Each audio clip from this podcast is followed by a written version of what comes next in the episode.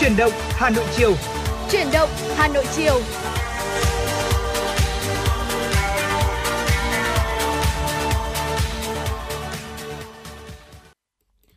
Mến chào quý vị, quý vị đang đến với chuyển động Hà Nội chiều đang được phát trực tiếp trên tần số FM 96 MHz của Đài Phát thanh và Truyền hình Hà Nội. Trong hành trình buổi chiều ngày hôm nay, đồng hành cùng với quý vị để giúp cho chúng ta có thể cập nhật một cách liên tục nhanh nhất, cụ thể nhất những thông tin về thủ đô Hà Nội sẽ là Võ Nam và Bảo Nhật và hy vọng rằng những thông tin, những chuyên mục buổi chiều ngày hôm nay của chúng tôi sẽ cũng được uh, tất cả quý vị đón nhận cũng như là tương tác thật mạnh mẽ thông qua hai kênh là số hotline 024 3773 6688 cũng như trang fanpage của chương trình ờ, uh, FM96 tin tức Hà Nội. Và quý vị ngày hôm nay thì không biết là với quý vị trong hành trình buổi sáng ngày hôm nay thì mình uh, di chuyển trên các cung đường hay là mình đi uh, công việc thì có gặp những vấn đề nào liên quan tình hình về giao thông về thời tiết hay không và bên cạnh đó thì những yêu cầu âm nhạc cũng sẽ được chúng tôi liên tục cập nhật trong hành trình buổi chiều hôm nay. Thời tiết lúc này thì có lẽ cũng khá dễ chịu thôi, đúng không nào? Khi mà nhiệt độ bây giờ thì giảm rồi. Buổi trưa nay thì chúng tôi đang ghi nhận được khoảng là 32 độ C. Ít nhiều thì nó cũng đã giảm nhiệt so với những ngày hôm trước. Và hôm trước thì tôi thấy mọi người cũng có chia sẻ với nhau là làm thế nào để mà có cơn mưa đi chứ còn ừ, này nắng nóng quá qua là đến khoảng 38 độ C. Hiện tại lúc này thì chỉ có khoảng 28 độ C thôi trời hiện tại đang mưa. Không biết là quý vị đang di chuyển à, thì có gặp những vấn đề nào hay không? Mưa gió thì nó cũng giảm nhiệt đấy nhưng mà nó cũng phần nào đó khiến cho chúng ta di chuyển trên các cung đường cũng cần phải cẩn trọng hơn. Bây giờ thì uh, uh, anh võ nam có những cái thông tin nào cụ thể về thời tiết hay không để có thể chuyển đến cho quý vị uh, khán giả trong uh, buổi chiều hôm nay? Nay thì theo chúng tôi vừa cập nhật được là trời hiện tại đang ờ, ở mức nhiệt độ là 28 độ C, đang có rông rông bão và có mưa. Thì ờ, quý vị có thể uh, di chuyển trên những cung đường thì chúng ta có thể uh, uh, di chuyển cẩn thận uh, để tránh uh, đường trơn trượt và có thể là uh, giữ cho mình uh, bảo vệ sức khỏe của mình trong cái dịp mà thời này thời tiết rất là thất thường như thế này. Ừ, anh uh, Võ Nam không biết là chiều nay có mà áo mưa không nhỉ? tôi thấy là bây giờ nhiều quý vị thính giả cũng uh, chia sẻ là, là buổi sáng nay thì vẫn thấy là có mưa đâu nhưng mà đến thời điểm hiện tại thì một số những khu vực của Hà Nội thì đã có mưa rồi. Không biết là với quý vị thì uh, cái nhiệt độ hiện tại cũng như là cái thời điểm hiện tại mà quý vị đang di chuyển thì có gặp một vài tình trạng thời tiết nào không? Rất mong những thông tin đó cũng có thể cập nhật về cho chúng tôi. Và chắc chắn rồi, còn nhiều điều đặc biệt khác nữa mà chúng tôi sẽ liên tục cập nhật trong hành trình buổi chiều hôm nay. Nhưng mà trước đó thì mình ờ, thư giãn với những giai điệu âm nhạc trước đúng không quý vị? Bây giờ sẽ là một ờ, giai điệu mà cũng đã được yêu cầu gửi đến cho chúng tôi sớm nhất trong hành trình buổi chiều hôm nay. Ca khúc Ai là người thương em của quân AP ca khúc tôi nghĩ là cũng hợp lý thôi, trong cái thời tiết mà mưa gió thế này ngồi trên xe và làm bạn cùng với tần số của FM 96 nghe ca khúc này thì cũng hết sức hợp lý thôi và bây giờ chúng ta sẽ cùng đến với giọng ca của quân AP và ai là người thương em?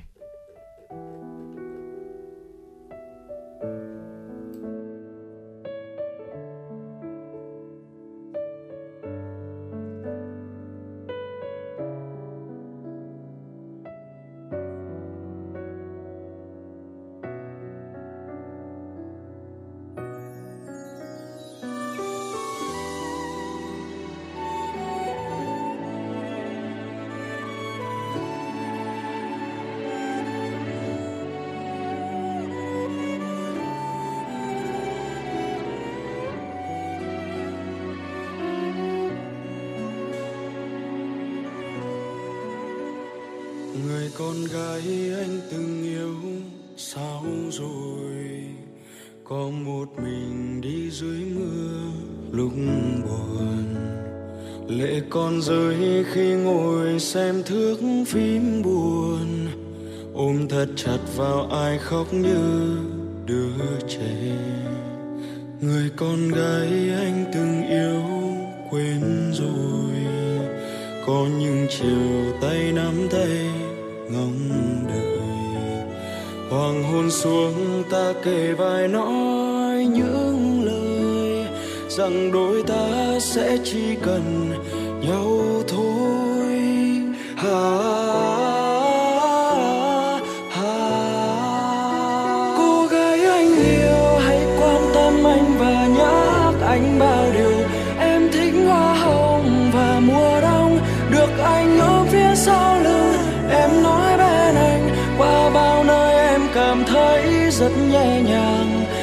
giờ ai là người cho em yên bình?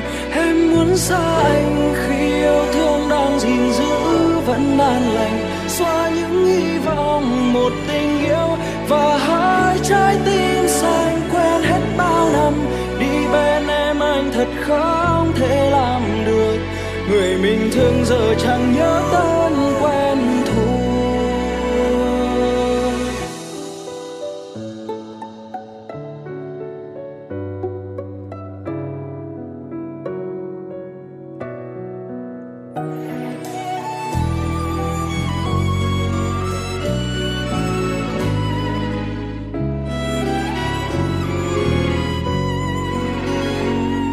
Con gái anh từng yêu, quên rồi.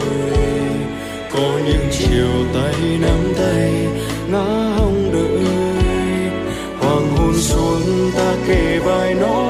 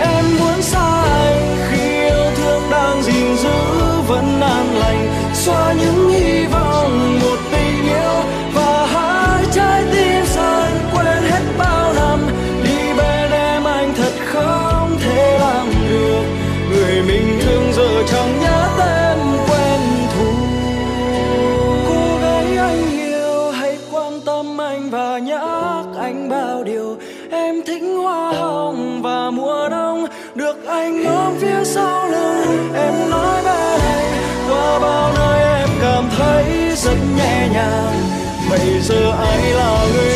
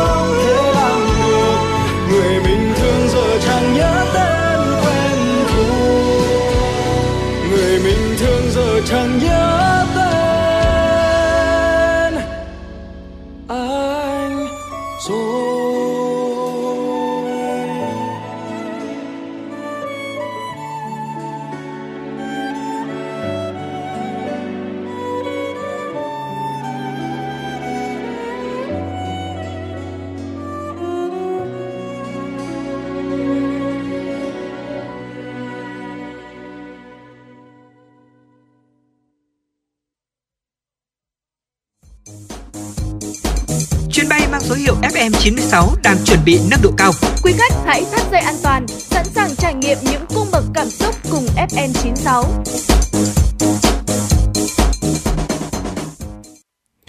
Thưa quý vị, quay trở lại với chuyển động Hà Nội chiều ngày hôm nay sẽ là những tin tức xin được gửi đến cho tất cả quý vị. Thưa quý vị, ngày hôm nay, Hội Cựu Chiến binh thành phố Hà Nội tổ chức gặp mặt cựu chiến binh là thương binh tiêu biểu nhân kỷ niệm 75 năm Ngày Thương binh Liệt sĩ 27 tháng 7 năm 1947 ngày 27 tháng 7 năm 2022. Phát huy phẩm chất bộ đội cụ Hồ, các cựu chiến binh nói chung và các cựu chiến binh là thương binh luôn tích cực đi đầu trong nhiều lĩnh vực như xây dựng nông thôn mới, xây dựng đời sống văn hóa ở khu dân cư, thực hiện nghiêm các chủ trương chính sách của Đảng, Nhà nước, giữ vững an ninh chính trị, phòng chống tệ nạn xã hội, vượt khó sản xuất kinh doanh, làm kinh tế giỏi. Trong những năm qua, Hội Cựu chiến binh các cấp của thành phố luôn đẩy mạnh phong trào đền ơn đáp nghĩa, huy động trong hội viên và nguồn xã hội hóa hàng chục tỷ đồng để phụng dưỡng bà mẹ Việt Nam anh hùng, xây sửa nhà cửa cho người có công. Nhân dịp 27 tháng 7 năm nay, Hội Cựu chiến binh thành phố đã trao tặng 300 xuất quà cho các cựu chiến binh là thương binh tiêu biểu trên địa bàn. Tại hội nghị, ban tổ chức đã trao 100 xuất quà cho đại diện 100 cựu chiến binh. Đây là hoạt động nhằm động viên các cựu chiến binh và là thương binh vượt khó vươn lên với tinh thần tàn nhưng không phế và cũng là dịp tuyên truyền giáo dục phát huy truyền thống đạo lý uống nước nhớ nguồn của dân tộc đến thế hệ. Thưa quý vị, Bảo hiểm xã hội thành phố Hà Nội thông tin, theo nghị quyết số 03 2020 2022 NQ Hội đồng nhân dân ngày 6 tháng 7 năm 2022 quy định một số nội dung mức chi thuộc thẩm quyền Hội đồng nhân dân thành phố từ ngày 1 tháng 8 năm 2022 đến hết ngày 31 tháng 12 năm 2025. Nhiều trường hợp tham gia bảo hiểm xã hội tự nguyện trên địa bàn thành phố được hỗ trợ thêm mức đóng theo quy định chung áp dụng cho cả nước, người tham gia bảo hiểm xã hội tự nguyện được hỗ trợ thêm mức đóng hàng tháng từ ngân sách bằng 30% số tiền người tham gia đóng với thành viên hộ nghèo, 25% với hộ cận nghèo và 10% với các trường hợp khác. Ngoài mức hỗ trợ theo quy định chung, Hà Nội hỗ trợ thêm 30% mức đóng với thành viên hộ nghèo, 25% với thành viên hộ cận nghèo và 10% với các trường hợp khác. Tương ứng các trường hợp tham gia được hỗ trợ lần lượt 60%, 50% và 20% mức đóng. Mức đóng tối thiểu của người tham gia bảo hiểm xã hội tự nguyện thấp nhất bằng 22% mức thu nhập tháng do người tham gia lựa chọn. Mức thu nhập tháng do người tham gia lựa chọn thấp nhất bằng mức chuẩn hộ nghèo của khu vực nông thôn và cao nhất bằng 20 lần mức lương cơ sở tại thời điểm đóng. Từ năm 2022, chuẩn nghèo trên địa bàn Hà Nội là 2 triệu đồng một tháng. Trở xuống, Hà Nội cũng ưu tiên hỗ trợ người thuộc hộ nghèo, hộ cận nghèo theo chuẩn nghèo đa chiều của thành phố giai đoạn 2022-2025. Nhằm phục vụ người dân một cách tốt nhất trong giải quyết thủ tục hành chính, một số quận huyện trên địa bàn thành phố Hà Nội đã triển khai mô hình 5 thủ tục, 5 giải quyết không chờ. 5 thủ tục hành chính không chờ bao gồm thủ tục chứng thực bản sao từ bản chính giấy tờ, văn bản do cơ quan tổ chức có thẩm quyền Việt Nam cấp hoặc chứng nhận, thủ tục chứng nhận thực chữ ký trong các giấy tờ văn bản, thủ tục đăng ký kết hôn, thủ tục đăng ký khai sinh và thủ tục đăng ký khai tử sẽ được giải quyết tại chỗ với 5 bước tư vấn, hỗ trợ, tiếp nhận, thụ lý, phê duyệt và trả kết quả. Để đảm bảo giải quyết thủ tục hành chính nhanh gọn cho công dân, chính quyền địa phương đã bố trí lực lượng ứng trực, kịp thời chuyển hồ sơ trình ký. Theo ông Nguyễn Anh Dũng, Chủ tịch Ủy ban nhân dân phường Vĩnh Tuy, quận Ba Đình, việc triển khai mô hình 5 thủ tục, 5 giải quyết không chờ đã giảm thời gian giải quyết một số thủ tục hành chính cấp phường. Người dân chỉ cần đến một lần, chờ đợi trong thời gian ngắn để nhận kết quả. Mô hình này không chỉ giúp giữ vững tỷ lệ 100% hồ sơ hành chính cấp phường được xử lý đúng hạn mà còn nâng cao tỷ lệ hồ sơ được thụ lý giải quyết và trả trước thời hạn. Qua đó thì tạo bước chuyển biến mạnh mẽ, thực chất hiệu quả trong công tác cải cách hành chính, cải thiện chỉ số hài lòng về sự phục vụ hành chính của cơ quan nhà nước. Từ ngày 1 tháng 7 năm 2021, thành phố Hà Nội chính thức thực hiện thí điểm mô hình chính quyền đô thị theo nghị quyết 97 của Quốc hội tại 175 phường thuộc 12 quận và thị xã Sơn Tây, đây được xem là bước chuyển quan trọng phù hợp với tính chất của chính quyền đô thị. Thưa quý vị, hiện nay tình hình bệnh cúm mùa tại Hà Nội đang có xu hướng gia tăng. Theo ghi nhận của Trung tâm Kiểm soát bệnh tật CDC Hà Nội, số ca mắc cúm mùa trong tháng 6 tăng so với tháng 5, đồng thời ghi nhận gia tăng các trường hợp đi khám và chẩn đoán mắc cúm mùa tại một số bệnh viện như Bệnh viện Nhi Trung ương, Bệnh viện Bệnh nhiệt đới Trung ương và một số bệnh viện khác trên địa bàn Hà Nội. Đáng lưu ý đã ghi nhận các trường hợp mắc bệnh nặng có viêm phổi nặng, suy hô hấp. Để chủ động kiểm soát và phòng ngừa bệnh cúm mùa, CDC Hà Nội yêu cầu các đơn vị tăng cường giám sát, phát hiện sớm các trường hợp mắc cúm mùa tại cộng đồng và tại các cơ sở khám chữa bệnh, đặc biệt là tại các khu vực nguy cơ cao để kịp thời phát hiện và xử lý sớm các khu vực có nhiều bệnh nhân, hạn chế thấp nhất số ca mắc và tử vong. Giả soát kiện toàn lại được các đội đáp ứng nhanh phòng chống dịch, chuẩn bị đầy đủ cơ số trang thiết bị phòng chống dịch để sẵn sàng ứng phó với các tình huống khi dịch bệnh lây lan trên địa bàn tăng cường công tác truyền thông, các biện pháp phòng chống dịch bệnh bằng nhiều hình thức để người dân chủ động phòng chống dịch bệnh. Thưa quý vị, vừa rồi là một số những thông tin đáng chú ý trong đầu buổi chiều hôm nay của chuyển động Hà Nội FM96. Và trước khi quay trở lại với những chuyên mục tiếp theo, xin mời quý vị chúng ta sẽ cùng thư giãn với giai điệu của ca khúc Điều tuyệt vời được thể hiện bởi ca sĩ Mỹ Tâm.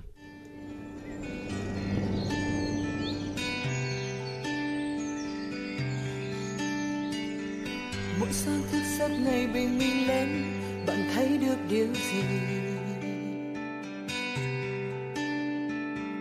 ánh mắt lấp lánh tràn ngập niềm vui, giờ chỉ vẫn vương nỗi buồn. Dù biết bao điều còn đang lắng lo vô vàng nhẹ uống hương vị trà thư giãn. Hãy nở nụ cười tươi đi khắp muôn nơi, để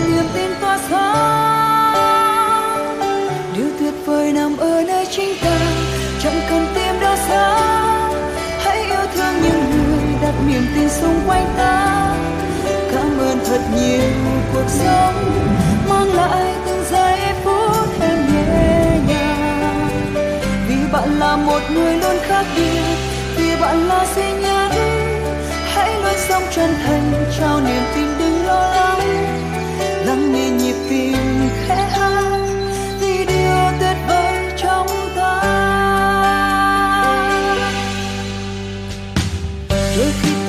tình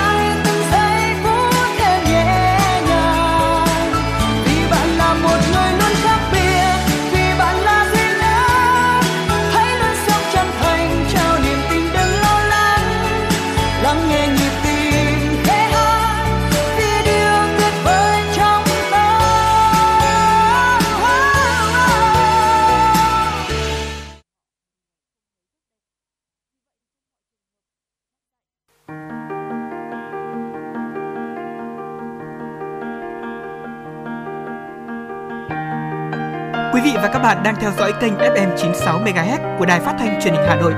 Hãy giữ sóng và tương tác với chúng tôi theo số điện thoại 024 3773 6688. FM 96 đồng hành trên mọi nẻo đường.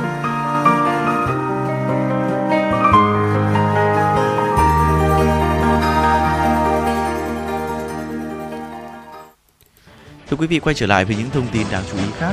Theo CBRE Việt Nam, thị trường bán lẻ đang phục hồi, nhu cầu thuê mặt bằng cũng tăng đáng kể. Giá thuê và tỷ lệ lấp đầy tại khu vực đang có sự phân hóa rõ rệt.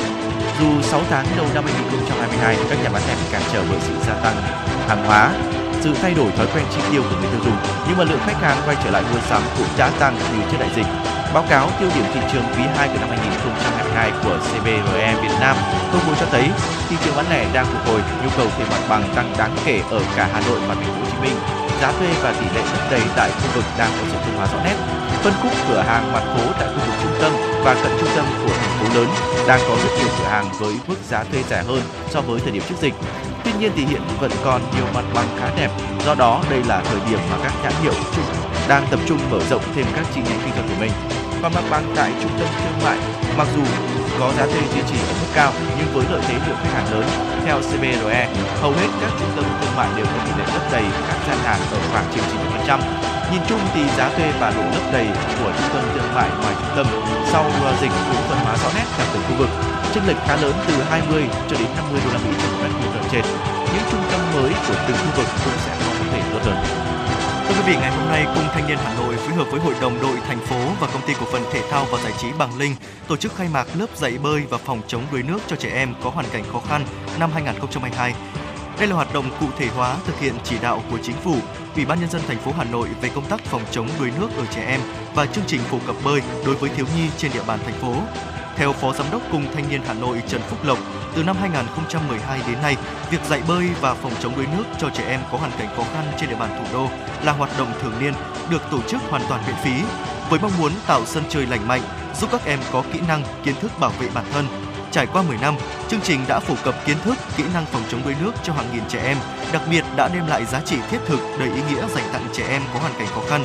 Chương trình góp phần đồng hành cùng gia đình, nhà trường và xã hội nâng cao thể lực phòng chống bệnh tật cho trẻ em và cộng đồng. Năm nay, lớp học có sự tham gia của 158 thiếu nhi đến từ 4 quận là Hai Bà Trưng, Hoàn Kiếm, Tây Hồ và Đống Đa. Các em sẽ được chia thành 4 ca, trải qua 12 buổi học. Kết thúc khóa học thì ban tổ chức sẽ cấp giấy chứng nhận và trao tặng 40 phần quà tới các em có thành tích xuất sắc trong học tập và rèn luyện. Một khảo sát gần đây của nền tảng hoteljobs.vn cho thấy những tín hiệu lạc quan về tình hình nhân lực ngành khách sạn trong bối cảnh ngành du lịch dần phục hồi sau đại dịch Covid-19. Nền tảng này vừa thực hiện khảo sát với những người làm việc trong ngành khách sạn, nhà hàng trên cả nước ở nhiều độ tuổi và đảm nhận những cấp bậc khác nhau từ nhân viên, giám sát, tổ trưởng, trưởng bộ phận, nhân viên cấp cao, thực tập sinh, nhân viên tạp vụ. Đáng chú ý có đến 80% người được hỏi muốn tiếp tục gắn bó với nghề khách sạn nhà hàng, 16% sẽ chuyển sang công việc khác nếu có cơ hội, 4% không muốn theo nghề nữa. Đây là tín hiệu đáng mừng cho ngành nhà hàng khách sạn du lịch trước làn sóng chuyển việc thời gian qua vì đại dịch Covid-19. Theo khách sạn, à, theo khảo sát thì có nhiều lý do người lao động chọn nghề khách sạn du lịch như công việc này rèn luyện những cái tác phong và kỹ năng làm việc tốt, mang lại mối quan hệ tốt, ổn định, giờ làm việc linh hoạt phù hợp với lối sống của nhiều người, danh tiếng của nghề tốt cho cơ hội thăng tiến sau này. Tuy nhiên thì khảo sát cho thấy gần 50% nhân sự nghề khách sạn nhà hàng cảm thấy không hài lòng với công việc và mức thu nhập. 40% cảm thấy bình thường và chỉ một số ít lao động hài lòng với thu nhập. Điều này chứng tỏ là chế độ phúc lợi, lương thưởng so với tính chất công việc của ngành khách sạn nhà hàng vẫn chưa đủ sức hấp dẫn, tạo động lực cho nhân sự gắn bó với nghề. Thưa quý vị, thực hiện nội dung kết luận số của Thanh tra Bộ Xây dựng về công tác quy hoạch xây dựng, điều chỉnh quy hoạch xây dựng, quản lý xây dựng theo quy hoạch được duyệt tại khu vực hai bên tuyến đường Lê Văn Lương, Tố Hữu, Nguyễn Thanh Bình, khu đô thị Trung Hòa Nhân Chính Hà Nội. Thời gian qua, Ủy ban nhân dân quận Cầu Giấy đã khẩn trương thực hiện các biện pháp khắc phục những tồn tại theo kết luận thanh tra.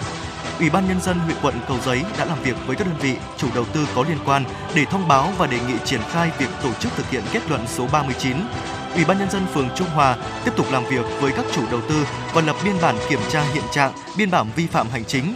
Trên cơ sở đó, Ủy ban nhân dân quận Cầu Giấy đã ban hành quyết định buộc thực hiện biện pháp khắc phục hậu quả đối với năm chủ đầu tư của các dự án. Đồng thời giao phòng quản lý đô thị, đội quản lý trật tự xây dựng đô thị, Ủy ban nhân dân phường Trung Hòa tuyên truyền vận động các chủ đầu tư tự tháo dỡ hạng mục công trình vi phạm theo quy định. Nếu chủ đầu tư không tự tháo dỡ đề xuất, Ủy ban nhân dân quận tổ chức cưỡng chế trong tháng 8 năm 2022. Thực hiện quyết định của Ủy ban nhân dân quận Cầu Giấy từ chiều hôm qua, nhiều chủ đầu tư đã tự khắc phục vi phạm. Tại lô đất CX2, công ty cổ phần bể bơi thông minh đã tháo dỡ toàn bộ công trình nhà một tầng diện tích 160 m2, tháo dỡ toàn bộ hai hạng mục tổng diện tích 126 m2 và đang tiếp tục tháo dỡ hạng mục còn lại. Trường mầm non Lý Thái Tổ tại lô đất NT2, chủ đầu tư là công ty Vinaconex đã tháo dỡ hạng mục khung sắt mái tôn tại tầng 2 nhà hiệu bộ, diện tích 30 m2. Trường tiểu học Lý Thái Tổ, Vinaconex cũng đã tháo dỡ được hạng mục công trình khung thép, mái lợp tôn diện tích 170 m2. Thưa quý vị, vừa rồi là một số những thông tin đáng chú ý. Bên cạnh đó thì trong những thời gian gần đây, chúng tôi cũng có cập nhật thêm được những thông tin về làn sóng cúm A đang gia tăng hải và tại Hà Nội. Và câu hỏi đặt ra mà rất nhiều quý vị thính giả cũng có gửi về cho chương trình là làm thế nào để có thể bảo vệ an toàn sức khỏe của bản thân.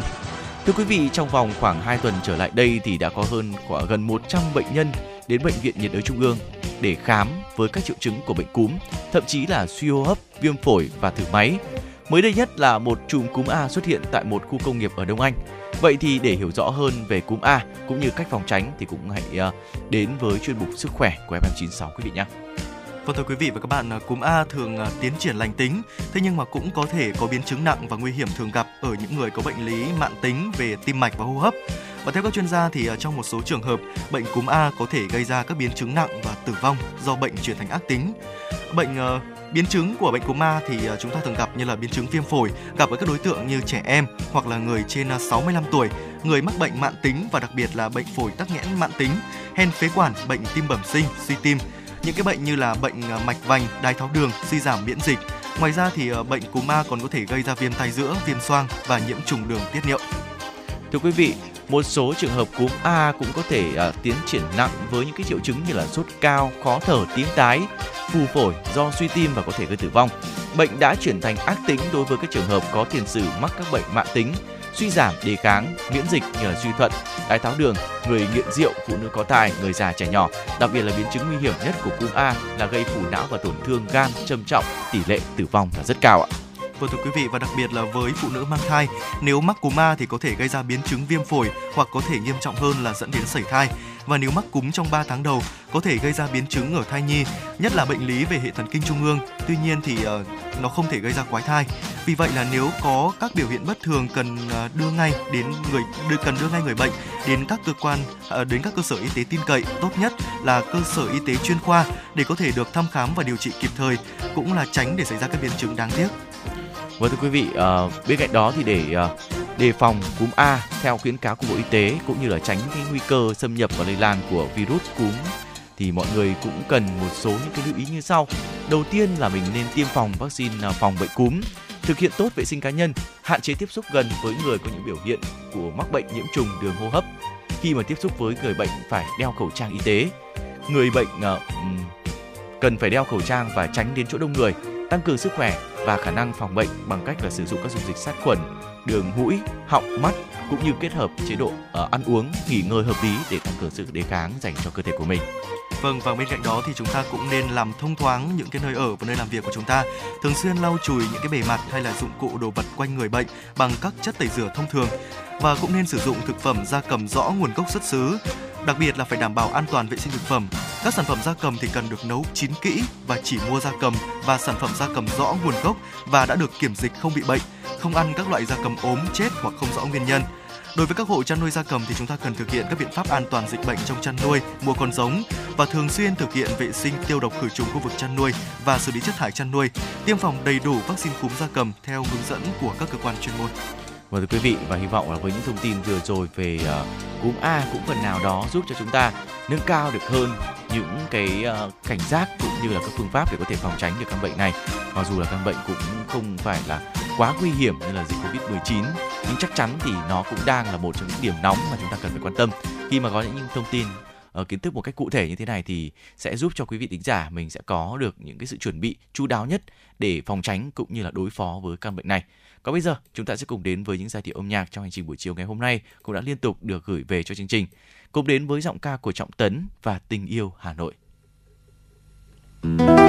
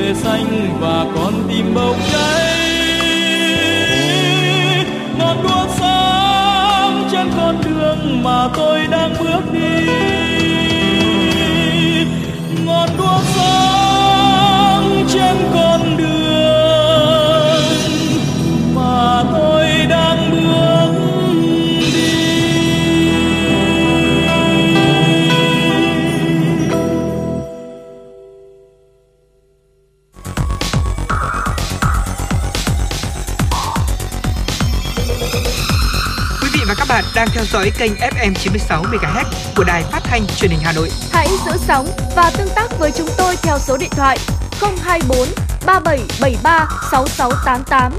FM 96 đồng hành trên mọi nẻo đường. đường.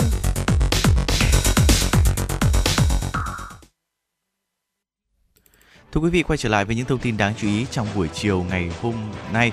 Thưa quý vị, hôm qua thì Trung tâm Kiểm soát và Phòng ngừa Dịch bệnh CDC Mỹ đã khuyến nghị sử dụng vaccine ngừa COVID-19 của Nanovac cho người từ 18 tuổi trở lên. Vaccine của Nanovac gồm hai mũi tiêm cơ bản cho người trưởng thành. Mỗi mũi tiêm cách nhau 3 tuần. Vaccine này có chứa protein gai của virus SARS-CoV-2 và tá dược Matrix-M có tác dụng kích hoạt phản ứng miễn dịch. Đây là phương thức bào chế vaccine phòng ngừa các bệnh phổ biến khác, trong đó thì có viêm gan. Trong những cuộc thử nghiệm được tiến hành trước khi mà xuất hiện các biến thể như Delta và Omicron của virus SARS-CoV-2, vaccine Novavax được chứng minh là có hiệu quả 90% trong phòng ngừa COVID-19. Hồi tháng 7, uh, ờ, Novavax cũng khẳng định là vaccine ngừa COVID-19 của hãng đã kích hoạt kháng thể chống lại các biến thể, trong đó thì có biến thể phụ BA.4 và BA.5 của Omicron. Khuyến nghị của CDC được đưa ra 6 ngày sau khi mà cơ quan quản lý thực phẩm và dược phẩm Mỹ FDA cấp phép sử dụng khẩn cấp loại vaccine này cho người từ 15 tuổi trở lên. Chính phủ Mỹ đặt mua 3,2 triệu liều vaccine của Novavax và dự kiến sẽ sớm nhận số vaccine này trong vài ngày tới. Với khuyến nghị trên thì giới chức Mỹ kỳ vọng sẽ giúp tăng tỷ lệ tiêm chủng. Người dân Mỹ cũng có thể có thêm sự lựa chọn khi mà tiêm vaccine ngừa Covid-19 cơ quan dự báo thời tiết nước cho biết một đợt nắng nóng mới đã tràn vào nước ngày 19 tháng 7, có thể là ngày nóng nhất trong năm nay ở nước này. Nhiều vùng trên toàn nước Đức trải qua mức nhiệt từ 34 đến 38 độ C, cá biệt ở khu vực Tây và Tây Nam có nơi lên tới 40 độ C. Trong bối cảnh nhiều người dân Đức không quen và không thể thích nghi với mức nhiệt cao như vậy, Bộ Y tế nước này đã khuyến cáo người dân về cách gìn giữ sức khỏe trong đợt nắng nóng. Theo đó, ngoài việc uống nhiều nước, người dân cần tập luyện các hoạt động thể chất vào những thời điểm mát mẻ hơn trong ngày như buổi sáng và buổi tối, giữ cho nhà cửa thoáng mát và sử dụng kem chống nắng. Giới chức Đức đã ban bố cảnh báo đỏ tại hầu khắp các khu vực trong cả nước khi nhiệt độ tăng lên đến 40 độ C. Theo dự báo, luồng nhiệt sẽ di chuyển về phía đông và sẽ giảm nhẹ vào ngày 21 tháng 7 khi có rông. Trong hơn hai thập kỷ qua, châu Âu đã trải qua năm mùa hè nóng nhất kể từ năm 1500.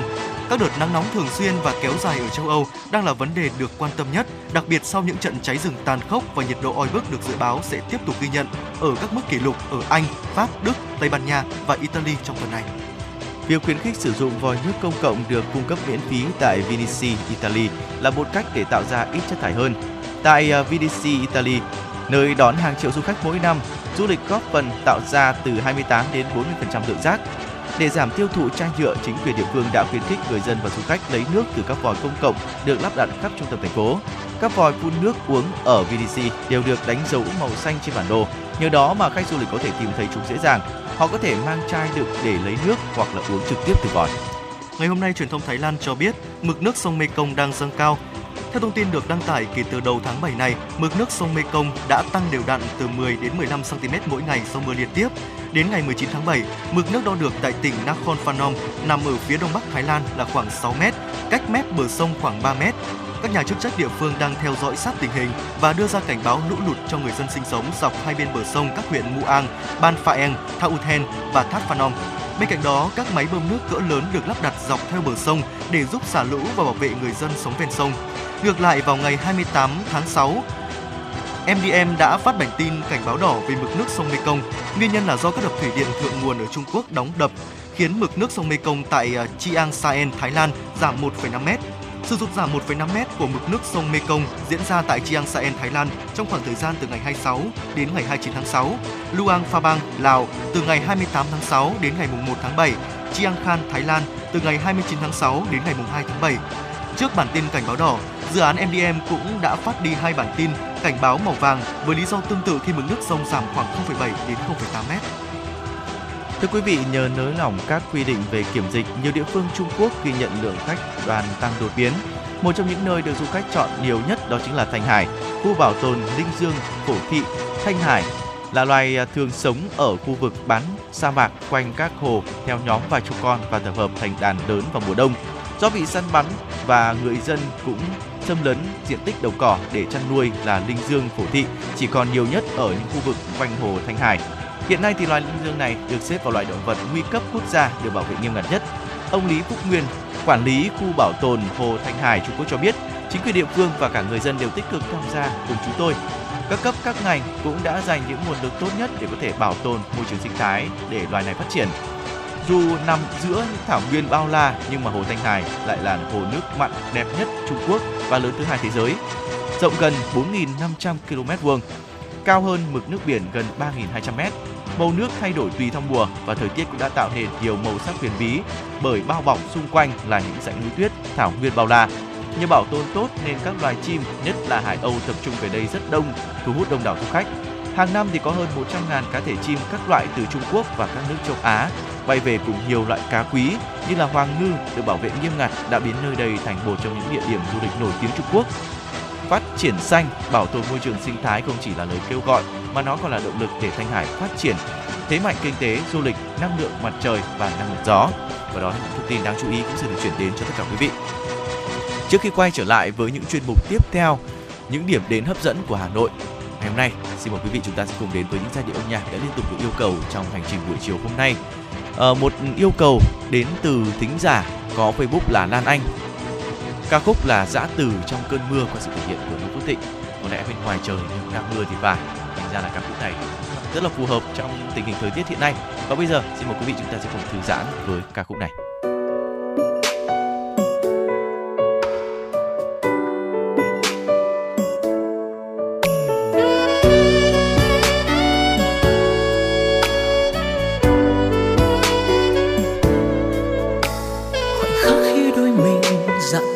trong cơn mưa đã hẹn quay về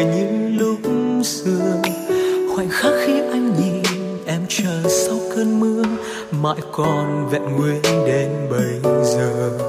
Rồi một mai khi đôi chân cất bước quay trở lại, vẫn đó cơn mưa trên con đường xưa, vẫn đó góc phố, vẫn đó nỗi nhớ, vẫn đó những ngày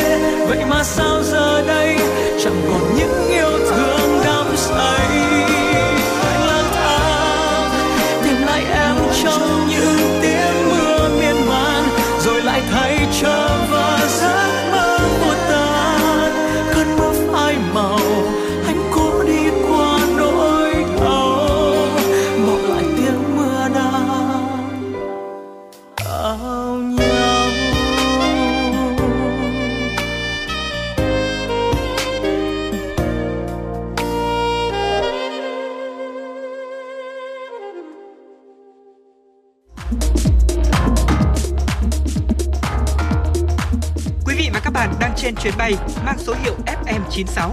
Hãy thư giãn, chúng tôi sẽ cùng bạn trên mọi cung đường. Hãy giữ sóng và tương tác với chúng tôi theo số điện thoại 024 3773 6688.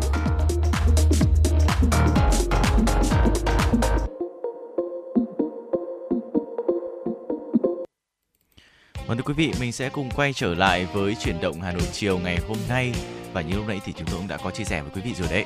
Bây giờ chúng ta sẽ cùng giới thiệu đến một số điểm đến tại thủ đô Hà Nội. Có lẽ là nhắc đến những điểm đến của Hà Nội thì nhiều quý vị tính giả cũng nghĩ là Ôi, Hà Nội thì mình ngày nào cũng đi rồi đúng không? Thế bây giờ còn điểm đến nào nữa không mà uh, đặc biệt đến như thế? Nhưng tuy nhiên Hà Nội mặc dù là chúng ta đi nhiều nhưng còn vẫn có những cái điều vô cùng đặc trưng khác nữa mà đôi khi là chúng ta chưa thể khám phá được hết đâu. Thế thì ngày hôm nay hãy cùng với Võ Nam và Bảo Nhật chúng ta sẽ cùng đi một vòng Hà Nội xem liệu là chúng ta quý vị tính giả mình đã thực sự là đi được hết Hà Nội chưa nhá. Vâng thưa quý vị, ờ, dạo gần đây thì ờ, dọc trên khắp các tuyến phố, các tuyến đường Hà Nội Ừ. vào ờ, các buổi sáng sớm hay là buổi chiều, chúng ta thấy tràn ngập rất là nhiều những cái gánh hàng hoa sen ở rồi. Hà Nội. Vâng. Và đây có thể nói là đây là một mùa mà hoa sen nở rộ khắp các đầm sen và cái việc mà người ta tìm đến những cái địa điểm này để có thể chụp ảnh để check in là một cái xu hướng đang rất là hot ở trên các trang mạng xã hội thời gian gần đây. Và hôm nay thì Võ Nam và Bảo Nhật sẽ dẫn quý vị chúng ta cùng khám phá một số cái điểm chụp ảnh, một số cái điểm đầm sen đẹp ở Hà Nội qua chuyên mục điểm đến hôm nay. À, và địa điểm đầu tiên cho phép ờ, Võ Nam xin được giới thiệu với quý vị là một địa điểm rất quen thuộc đối với các bạn trẻ ở trong ờ, nội thành Hà Nội. Một cái địa điểm mà chúng ta khi chúng ta dạo một vòng Hồ Tây chẳng hạn chúng ta đều có thể dễ dàng bắt gặp. Đó chính là đầm sen Hồ Tây. Là đầm sen rất là hot. Ờ, địa chỉ thì nó gần ở gần công viên nước Hồ Tây thuộc phường Nhật Tân, quận Tây Hồ, Hà Nội. Với cái giá vé ở đây là khoảng à, 50.000 đồng cho một lần chúng ta có thể trải nghiệm. À, cứ vào tháng 6 trở đi thì ờ, uh, sen ở đây lại bắt đầu ờ, uh, bung nở, báo hiệu một cái mùa hạ oi bức lại đến. Thế nhưng mà giữa cái hương thơm ngào ngạt của sen thì uh, đã khiến cho đầm sen này trở nên náo nức và tấp nập hơn cả bởi uh, những cái đoàn khách nhỏ để lớn nối tiếp nhau đến để chụp ảnh và tham quan. Ờ, khi quý vị đặt chân đến đây thì có thể cảm nhận được uh, hương đầm gió nội, không khí trong lành cùng với mùi hương man mát của sen. Ờ, tại uh, đầm sen Hồ Tây thì thời gian cao điểm là khoảng uh, từ sáng sớm từ 5 giờ đến 7 giờ khi mà bình minh đến và chiều muộn khoảng từ 15 giờ đến 18 giờ là những cái thời điểm mà có thể thích hợp cho quý vị ghé đến đầm sen Hồ Tây để có thể chụp ảnh. Ờ, áo dài trắng là được nhiều cô gái lựa chọn nhất khi đến với đầm sen Hồ Tây để chụp ảnh và để có được một bộ ảnh ưng ý ở đây thì và chúng ta có thể ờ, quý vị cũng sẽ phải ờ, có thể là mất ờ, một chút công sức có thể ngâm mình dưới đầm hay là có thể à, dựng những giải yếm đào có thể để lộ cái vai trần ra giữa hồ để có thể có được cái bộ một cái bộ ảnh rất là ấn tượng đúng không ạ? Và thưa quý vị, bên cạnh đó thì còn nhắc đến đầm sen thì quý vị cũng có thể nghĩ là có khi là chỉ có mỗi đầm sen ở Hồ Tây thôi đúng không ạ? Nhưng không quý vị, Hà Nội này vẫn rộng lắm. Ngoài đầm sen ở Hồ Tây ra thì chúng ta còn có cả đầm sen tại Xuân Đỉnh nữa cơ. À, địa chỉ là ở trong ngõ 408 Xuân Đỉnh hoặc là ở 585 Nguyễn Hoàng Tôn. Giá vé vào đây thì à, với người lớn là khoảng 40.000, với sinh viên và trẻ nhỏ thì khoảng là 20.000 thôi. Trong khi mà sen Hồ Tây thì vẫn đang còn e ấp thì sen ở Xuân Đình đã nở rộ rồi quý vị. Đầm sen nằm sâu ở trong ngõ nên là chúng ta có thể là hỏi người dân xung quanh một chút thì sẽ có thể tìm được đường vào trong cái hầm cái đầm sen này. À, đầm sen ở đây thì có diện tích khoảng từ 2 cho đến 3 hecta phải gọi là rộng mênh mông toàn sen là sen. Nếu mà chúng ta muốn tìm được một nơi bình yên ấy, cái khung cảnh giống gọi là hương đồng gió nội đồng quê thì đầm sen ở đây sẽ là một lựa chọn vô cùng hợp lý. Vì nó vẫn giữ được những cái vẻ đẹp hoang sơ nhất. Cứ vào mùa sen thôi thì ở đây lại rất nô nức nhộn nhịp như là đi chảy hội vậy. À, những ờ, ờ cô gái rồi là những chị em ờ, xinh xắn cùng với những cái bộ váy xinh tới đây để chụp ảnh. Nếu mà những ai mà không thích chụp ảnh ấy chúng ta cũng có thể thuê cho mình một chiếc thuyền để có thể dạo quanh hồ chạm tay vào những bông sen thì cũng vô cùng tuyệt vời nhé, không nhất thiết là cứ phải chụp ảnh thì mới đến được đây à, đến đây mà chụp ảnh đấy thì lại đẹp đúng không ạ dạ, Vâng ạ. à, và nếu quý vị nào ờ, ở khá xa khu vực ờ, Hồ Tây hay là ở Xuân Đỉnh thì quý vị yên tâm đi ạ. Có một địa điểm ở chỗ ở phường Thanh Liệt, quận Thanh Xuân, Hà Nội đó là đầm sen ở phường đầm sen Phương Liệt. à, và một điều đặc biệt là đây là đầm sen miễn phí ở Hà Nội. Nó nằm yên ả ở trong phố Phương Liệt và hồ sen này đã trở thành một điểm đến của người dân sống xung quanh đây. À, có một cái điều đặc biệt là trước kia thì khu hồ này rất ít người lui tới vì nó bị khá ô nhiễm. Nhưng mà mấy gần năm mấy năm trở lại đây thì uh, cái khu vực này đã được cải tạo sạch sẽ và trong hồ thì người đã được trồng sen và xung quanh hồ cũng được uh, bố trí ghế đá, lát gạch rộng rãi và tạo một không gian vui chơi và ngắm sen cho tất cả quý vị. Vâng, bên cạnh đó thì tiếp tục những cái series những cái điểm đến về đầm sen thì chúng ta còn có một điểm đến khác nữa là đầm sen Ninh Sở quý vị. À, nằm ở thôn Ninh Xá, xã Ninh Sở, huyện Thường Tín. À, giá vé ở đây thì khoảng 50.000 một người. Ở đầm sen Ninh Sở thì không chỉ có những cái bông hoa màu hồng mà còn có cả sen trắng nữa quý vị. Không chỉ có sen hồng đâu, còn có cả sen trắng, sen pha tím và sen trắng hồng cũng được chủ nhân ở đây sưu tầm phải gọi là rất kỳ công luôn các loại sen quý này và đẹp nhất đều được nhân giống tại khu vực này nên không chỉ thu hút khách tham quan bởi vẻ đẹp mà ở đây còn gây được sự chú ý vì sự độc đáo của những bông hoa sen nữa. Nên là mình thấy là bông sen chẳng hạn có mỗi màu hồng hay thôi. Hay còn những cái màu khác nữa ấy. muốn xem những màu khác đến ngày đồng sen đình nở quý vị nhé Vâng thưa quý vị. Và một địa điểm à, một địa điểm cũng à, rất là đặc biệt với mức giá rẻ thôi, thưa quý vị 15.000 đồng một người. Đó là đầm sen à, Quan Sơn ở huyện Mỹ Đức, Hà Nội. À, mùa hè là một cái thời gian thích hợp để các bạn đi quan sơn. À, nơi đây được ví đặc biệt là được ví như là vịnh Hạ Long ở trên cạn với khoảng 20 ngọn núi lớn nhỏ bao quanh. Và sen ở đây thì không được trồng kín mặt nước nhưng mà ở đây vẫn đủ để có thể quý vị uh, cho ra được những bức hình tuyệt đẹp ở trong cái uh, mùa sen này. Vâng và chúng ta sẽ cùng uh, tiến gần hơn với một khu vực khác nữa là tại khu vực học viện nông nghiệp. Ở đây cũng có một đầm sen ở ngoại thành.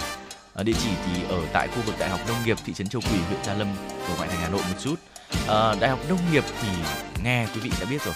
Sở hữu một cái cảnh quan rất rộng nhiều cây xanh và đặc biệt là bốn đầm sen ở trong khuôn viên của trường ở trong trường luôn. Có nghĩa là trong khuôn viên của trường đại học uh, nông nghiệp cũng đã có một cái đầm sen đặc biệt rồi.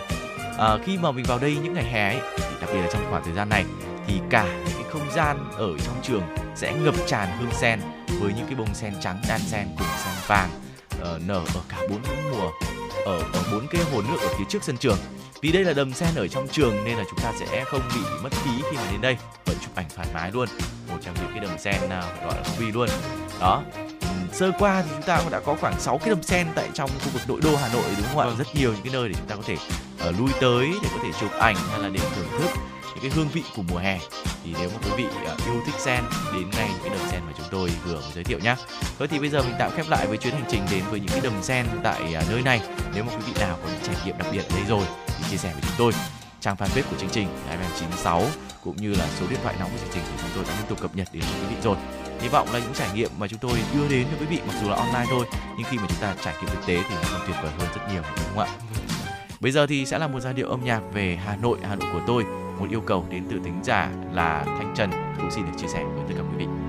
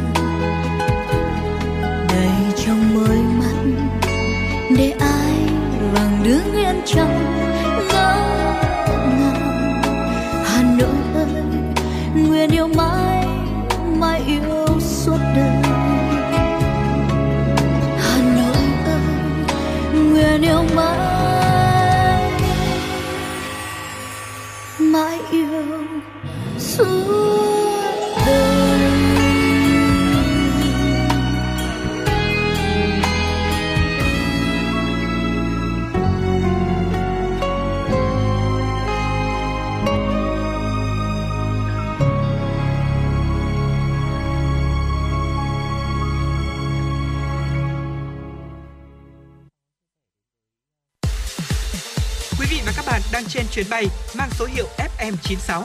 Hãy thư giãn, chúng tôi sẽ cùng bạn trên mọi cung đường. Hãy giữ sóng và tương tác với chúng tôi theo số điện thoại 024 3773 6688.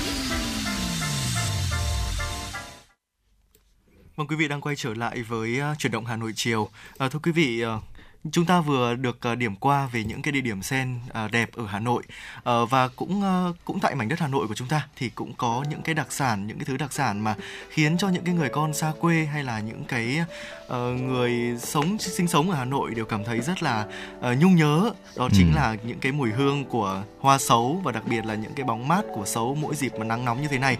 Ờ, Hà Nội thì không phải là thành phố duy nhất ở nước ta có sấu đâu. Thế nhưng mà không ai rõ là vì sao mà sấu ở Hà Nội mới nổi tiếng. À, có lẽ là do sự tinh tế trong ẩm thực của người Hà Nội đã sáng tạo nên những cái cách chế biến món sấu khiến cho hương vị của trái sấu trở nên thật là khác biệt. À, và cũng nhờ thế mà sấu Hà Nội mới được thành thương hiệu riêng như hiện nay ạ. Vâng thưa quý vị và cái cảm giác mà chúng ta đang mùa hè nóng lực quý vị mà mình làm một cốc nước ờ, uh, sấu đá chẳng hạn thì phải gọi là thanh nhiệt giải độc luôn đúng không ạ? Lấy lại ngay được cái sự tỉnh táo để có thể bắt đầu tiếp tục cái công việc ở trong buổi chiều ngày hôm nay. Và xấu thì có lẽ là bây giờ mình đang di chuyển trên các con phố thì cũng có thể thấy được ở đâu đó rất nhiều tuyến phố có cái cây xấu gọi là cây xấu cổ thụ như thế này. Ờ, à, nhưng mặc dù chúng tôi không thể mang cho quý vị những cái gốc xấu mát lạnh ngay bây giờ. Nhưng mà chúng tôi cũng có thể mang đến cho quý vị những giai điệu âm nhạc để làm thanh mát tâm hồn của chúng ta đặc biệt là trong những ngày nóng lực ngày hôm nay và tiếp tục là những yêu cầu âm nhạc được gửi đến từ quý vị thính giả. Ca khúc giữa đại lộ đông tây và chúng tôi sẽ quay trở lại sau ít phút nữa với những chuyên mục tiếp theo, những thông tin hấp dẫn trong chuyển động hà nội fm 96 buổi chiều hôm nay, quý vị nhé. Đại lộ đông tây, có mình cầm đôi tay. Giữa đại lộ đông tây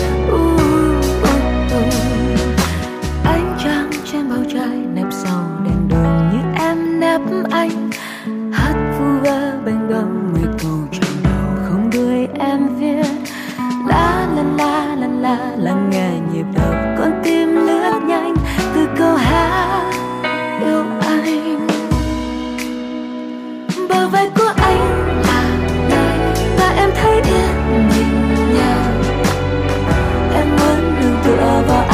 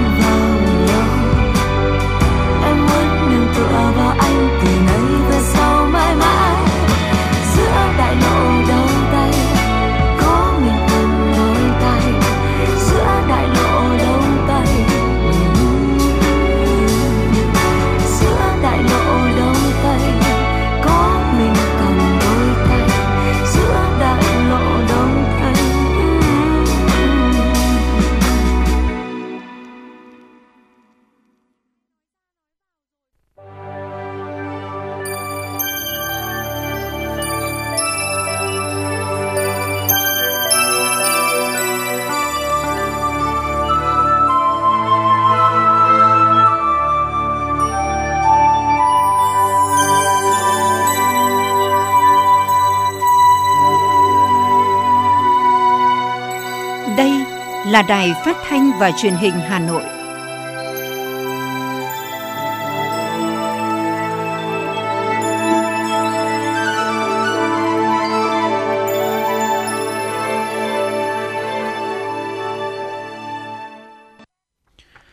Quý vị và các bạn thân mến, quý vị và các bạn đang theo dõi chương trình Chuyển động Hà Nội chiều đang được phát sóng trực tiếp trên tần số FM 96 MHz của Đài Phát thanh và Truyền hình Hà Nội. Chương trình sẽ tiếp tục với những thông tin đáng chú ý. Thưa quý vị và các bạn, dựng nước đi đôi với giữ nước là kết tinh những kinh nghiệm quý báu hàng nghìn năm của dân tộc. Đây là khẳng định của Chủ tịch nước Nguyễn Xuân Phúc tại Hội thảo khoa học lý luận thực tiễn về bảo vệ Tổ quốc trong tình hình mới được tổ chức sáng nay. Hội thảo do Ban chỉ đạo xây dựng đề án tổng kết nghị quyết Trung ương 8 khóa 11 về chiến lược bảo vệ Tổ quốc trong tình hình mới tổ chức. Chủ trì hội thảo, Chủ tịch nước Nguyễn Xuân Phúc, trưởng ban chỉ đạo khẳng định giữ nước đi đôi với giữ nước là kết tinh những kinh nghiệm quý báu của lịch sử hàng nghìn năm của dân tộc ta. Tư tưởng triết lý kinh nghiệm quý báu đó được Đảng ta kế thừa, vận dụng sáng tạo trong các cuộc đấu tranh giải phóng dân tộc, xây dựng và bảo vệ tổ Tổ quốc, tạo nên những giá trị văn hóa nghệ thuật dựng nước đi đôi với giữ nước trong suốt chiều dài lịch sử của dân tộc Việt Nam. Với 50 bài tham luận được gửi tới hội thảo với hàm lượng khoa học cao, góp phần làm sáng tỏ thêm nhiều vấn đề và nội dung quan trọng, đồng thời nêu ra các nhiệm vụ, giải pháp, bài học kinh nghiệm đối với nhiệm vụ bảo vệ Tổ quốc và xây dựng lực lượng vũ trang nhân dân trong tình hình mới. Kết quả của hội thảo là cơ sở để Ban chỉ đạo xây dựng đề án tổng kết nghị quyết Trung ương 8 khóa 11 về chiến lược bảo vệ Tổ quốc trong tình hình mới, nghiên cứu và cung cấp những luận cứ khoa học, phục vụ cho hoạch định đường lối chính sách của Đảng, Nhà nước nhằm bảo vệ vững chắc Tổ quốc trong tình hình mới. Trên cơ sở đó, Ban chỉ đạo sẽ xây dựng báo cáo và các văn kiện trình Bộ Chính trị, Ban chấp hành Trung ương xem xét, chỉ đạo. Sáng nay, Ủy viên Bộ Chính trị, Bí thư Thành ủy, Trường đoàn đại biểu Quốc hội thành phố Hà Nội Đinh Tiến Dũng đã đến thăm, tặng quà tại Trung tâm nuôi dưỡng và điều dưỡng người có công số 2 Hà Nội, xã Viên An, huyện Ứng Hòa, nhân kỷ niệm 75 năm Ngày Thương binh Liệt sĩ 27 tháng 7 năm 1947, 27 tháng 7 năm 2022. Cùng đi có Ủy viên Ban Thường vụ Thành ủy, Trưởng ban Tuyên giáo Thành ủy Bùi Huyền Mai, Phó Chủ tịch Ủy ban nhân dân thành phố Nguyễn Mạnh Quyền và lãnh đạo một số sở, ban, ngành thành phố.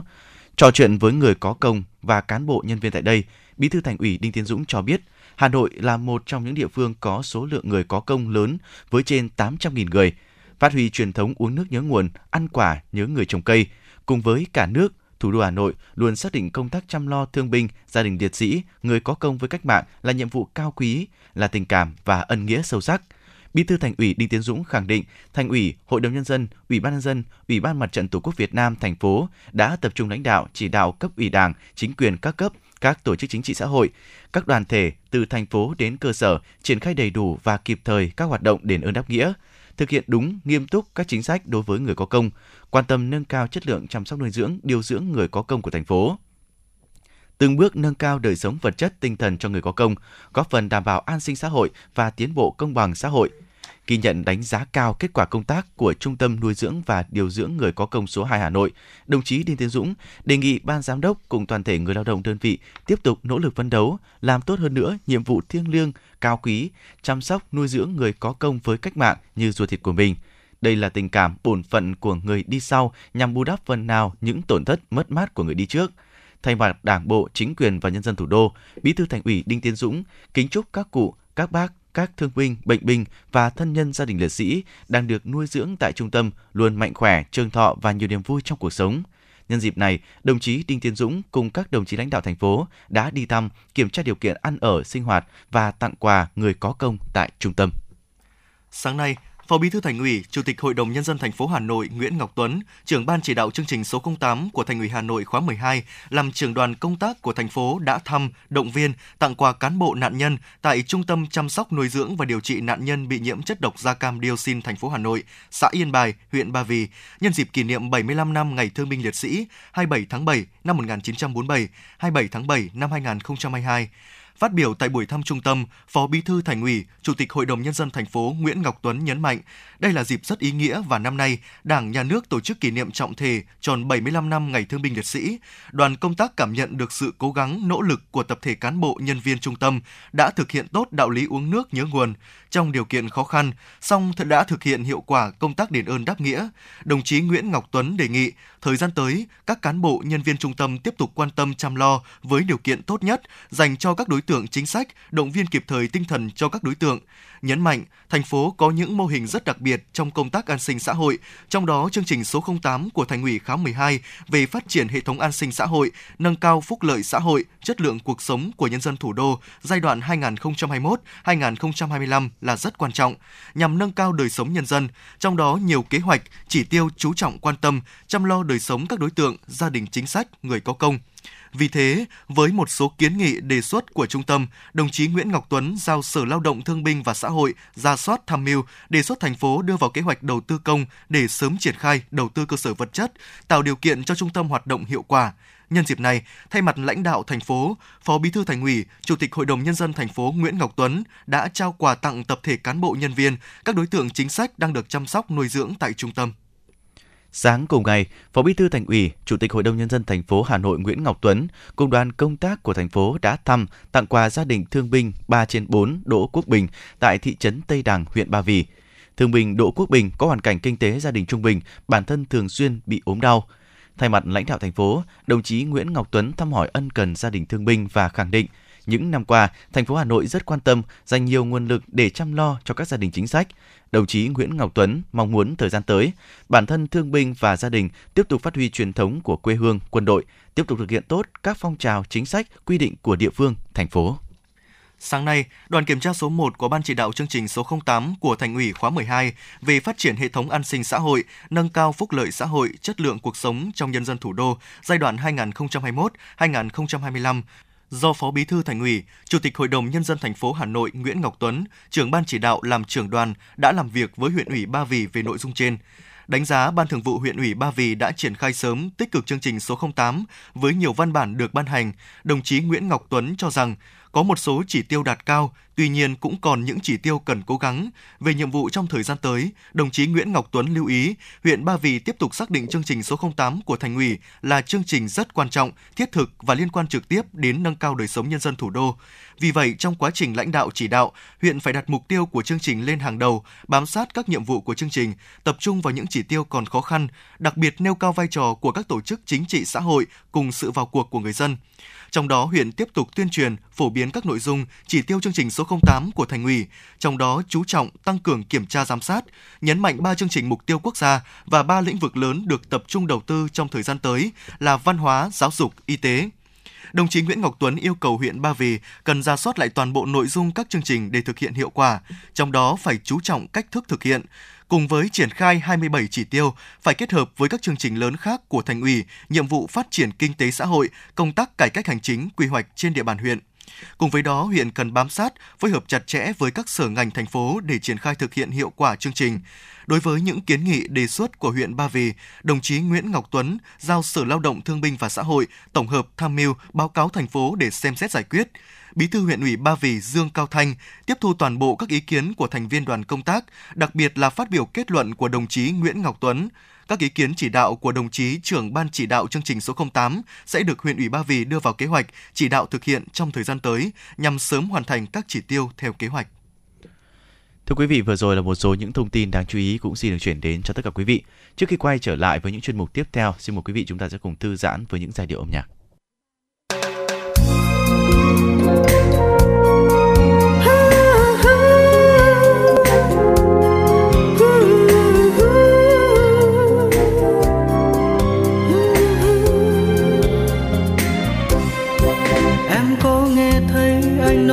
Gì không? Em có nghe thấy gió nói gì không? Anh đã thương nhớ người vào trong gió đôi phút bên em được nghe em nói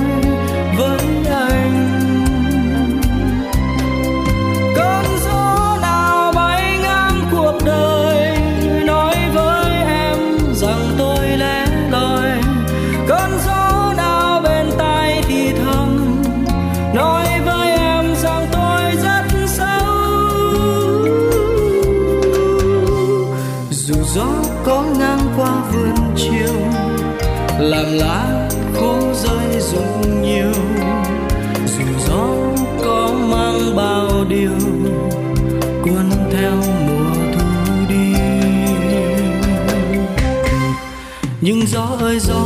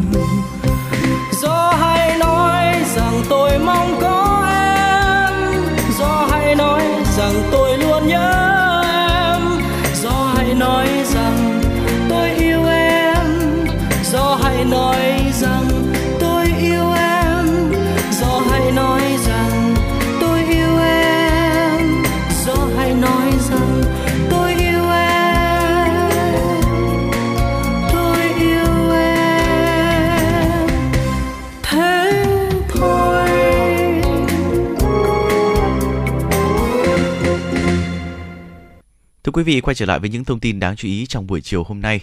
Thưa quý vị, đại diện chủ đầu tư ông Trương Hữu Thành, Phó Tổng Giám đốc Tổng Công ty Truyền tải điện quốc gia EVN NPT cho biết, để hoàn thành dự án trong tháng 7 năm 2022 theo chỉ đạo của Tập đoàn Điện lực Việt Nam EVN, Tổng công ty đã chỉ đạo và yêu cầu ban quản lý dự án các công trình điện miền Trung và các đơn vị tham gia dự án quyết tâm huy động mọi nguồn lực bổ sung và tăng cường lực lượng, máy thi công để đẩy nhanh tiến độ thi công, đồng thời phối hợp và làm việc chặt chẽ với thị ủy, ủy ban nhân dân thị xã Kỳ Anh, tỉnh Hà Tĩnh để tháo gỡ các vướng mắc về công tác bồi thường giải phóng mặt bằng nhằm đáp ứng tiến độ yêu cầu.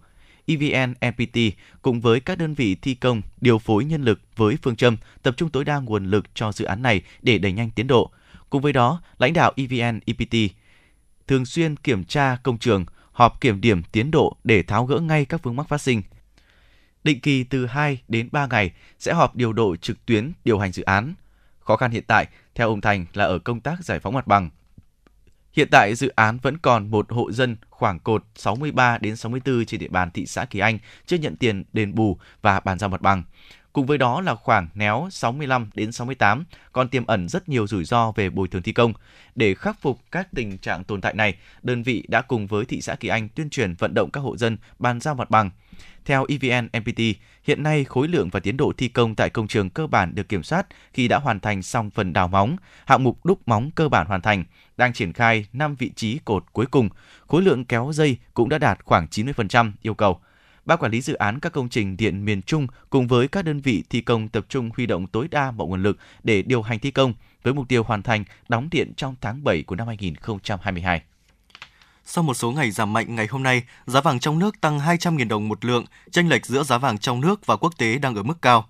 Lúc hơn 11 giờ, công ty trách nhiệm hữu hạn một thành viên vàng bạc đá quý Sài Gòn niêm yết giá vàng miếng SJC ở mức 63,5 triệu đồng một lượng mua vào, 65,5 triệu đồng một lượng bán ra, tăng 200.000 đồng một lượng mỗi chiều so với cuối ngày hôm qua. Công ty cổ phần vàng bạc đá quý Phú Nhuận tăng 200.000 đồng một lượng mỗi chiều để là 63,5 triệu đồng một lượng theo chiều mua vào và 65,5 triệu đồng một lượng theo chiều bán ra. Cùng xu hướng, tập đoàn Phú Quý niêm yết là 63,3 triệu đồng một lượng theo chiều mua vào, 65,3 triệu đồng một lượng bán ra, tăng 300.000 đồng một lượng theo chiều mua và 400.000 đồng một lượng theo chiều bán. Trong khi đó, công ty trách nhiệm hữu hạn Bảo Tính Minh Châu tăng 150.000 đồng một lượng chiều mua lên mức 63,35 triệu đồng một lượng, giữ nguyên chiều bán là 65,3 triệu đồng một lượng, chênh lệch giữa giá mua và bán phổ biến là 2 triệu đồng một lượng. Sáng nay, triển lãm mỹ thuật còn mãi với thời gian do Bảo tàng Mỹ thuật Việt Nam phối hợp với Bảo tàng Lịch sử Quân sự Việt Nam tổ chức nhân kỷ niệm 75 năm Ngày Thương binh Liệt sĩ 27 tháng 7 năm 1947, 27 tháng 7 năm 2022 đã khai mạc tại Bảo tàng Mỹ thuật Việt Nam 66 Nguyễn Thái Học, Ba Đình, Hà Nội. Phát biểu khai mạc triển lãm, Giám đốc Bảo tàng Mỹ thuật Việt Nam Nguyễn Anh Minh cho biết, triển lãm gồm 69 tác phẩm mỹ thuật của 62 tác giả, trong đó có 17 họa sĩ chiến sĩ được lựa chọn trong sưu tập của hai bảo tàng. Triển lãm thể hiện những góc nhìn chân thực về hình tượng người chiến sĩ, những ký ức không quên về các cuộc chiến tranh đã qua và tình cảm, lòng tri ân đối với bà mẹ Việt Nam anh hùng, những quân nhân, y sĩ, bác sĩ và nhiều tấm gương bình dị đã lặng lẽ dần hiến tuổi thanh xuân, góp phần vào thắng lợi chung của dân tộc. Đặc biệt, đây cũng là dịp để thế hệ hôm nay tri ân tới những thế hệ họa sĩ, nhà điêu khắc tham gia kháng chiến, đã anh dũng hy sinh hay vẫn còn mang trên mình vết thương do chiến tranh để lại. Triển lãm diễn ra đến hết ngày 29 tháng 7. Ngày hôm nay tại di tích nhà tù Hỏa Lò diễn ra lễ khai mạc trưng bày Cung trầm tháng 7, tri ân các anh hùng liệt sĩ và các cựu tù chính trị nhân dịp kỷ niệm 75 năm Ngày Thương binh Liệt sĩ 27 tháng 7 năm 1947, 27 tháng 7 năm 2022. Trưng bày Cung trầm tháng 7 là câu chuyện cảm động về ý chí kiên cường, sự hy sinh anh dũng của những chiến sĩ yêu nước, cách mạng khi bị địch bắt giam trong ngục hỏa lò. Trưng bày gồm 3 nội dung: Khát vọng non sông, Dưới ngọn cờ hồng và Mãi mãi khắc ghi. Không gian trưng bày được thể hiện với hai màu chủ đạo đen và đỏ, với điểm nhấn là đài sen thể hiện lòng biết ơn của thế hệ hôm nay đến những người đã dâng hiến trọn tuổi thanh xuân và tính mạng cho sự nghiệp đấu tranh giải phóng dân tộc. Tại sự kiện, các đại biểu và công chúng đã tham gia lễ dân hương tưởng niệm các chiến sĩ cách mạng tại đài tưởng niệm, nghe thuyết minh kết hợp xem hoạt cảnh về cuộc đấu tranh của các tù chính trị, cũng như hoạt cảnh về những ngày tháng cuối cùng của đồng chí Nguyễn Đức Cảnh, bí thư xứ ủy Bắc Kỳ trong xả lim tử hình của nhà tù Hỏa Lò. Gặp gỡ các chứng nhân lịch sử là các cựu tù chính trị nhà tù Hỏa Lò năm xưa như các đồng chí Nguyễn Tiến Hà, Dương Tự Minh, Hoàng Quân Tạo, trưng bày kéo dài đến hết ngày 31 tháng 10. Ngày hôm nay, Công an huyện Mê Linh, Hà Nội đã ra quyết định khởi tố vụ án, khởi tố bị can đối với Nguyễn Tiến Sơn, sinh năm 1984 ở xã Mê Linh, huyện Mê Linh, Hà Nội. Nguyễn Tấn Bảo, sinh năm 1987 ở xã Đại Thịnh, huyện Mê Linh, Hà Nội và Nguyễn Hồng Quân, sinh năm 1991 ở xã Tiền Phong, huyện Mê Linh, Hà Nội về tội trộm cướp tài sản. Vào dạng sáng ngày 17 tháng 6 tại đường Võ Văn Kiệt thuộc thị trấn Quang Minh, huyện Mê Linh, xảy ra va chạm giao thông giữa xe chở hoa của chị T, sinh năm 1990 ở huyện Mê Linh, Hà Nội và xe máy của anh L sinh năm 1989 ở huyện Yên Bình, tỉnh Yên Bái. Hai bên sau đó xảy ra mâu thuẫn, chị T yêu cầu anh L phải giải quyết việc hoa trên xe bị rơi ra đường và dập nát, rồi gọi điện cho chồng là Nguyễn Tấn Bảo và bạn là Nguyễn Tiến Sơn. Nghe tin vợ bị va chạm giao thông, Bảo điều khiển xe máy chở theo Quân. Khi tới nơi, Sơn, Bảo và Quân đã dùng tuyếp sắt, dây cao su đánh anh L. Do hoảng sợ, anh L đã bỏ chạy để lại chiếc xe máy của mình.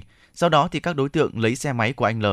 Ngay sau khi nhận được tin báo, công an huyện Mê Linh đã tiến hành điều tra và triệu tập Sơn, Bảo và Quân để làm rõ vụ việc. Tại cơ quan công an, các đối tượng đã khai nhận hành vi phạm tội của mình. Công an huyện Mê Linh đang củng cố hồ sơ, xử lý đối tượng theo quy định. Thưa quý vị, vừa rồi là một số những thông tin đáng chú ý trước khi quay trở lại với những dòng chảy tin tức tiếp theo. Xin mời quý vị chúng ta sẽ cùng thư giãn với những giai điệu âm nhạc.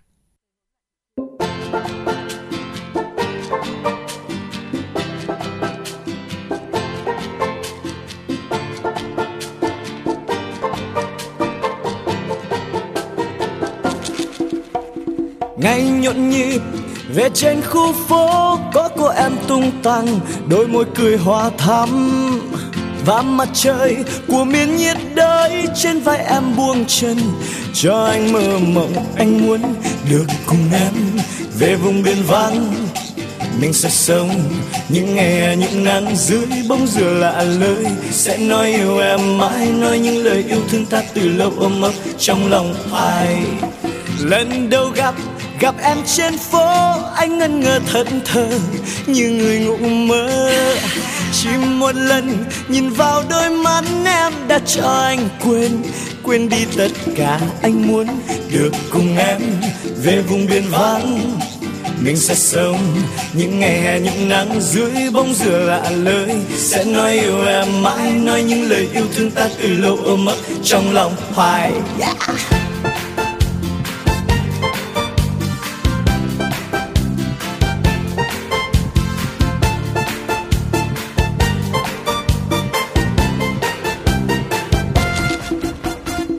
Ngày nhộn nhịp, về trên khu phố có cô em tung tăng, đôi môi cười hoa thắm.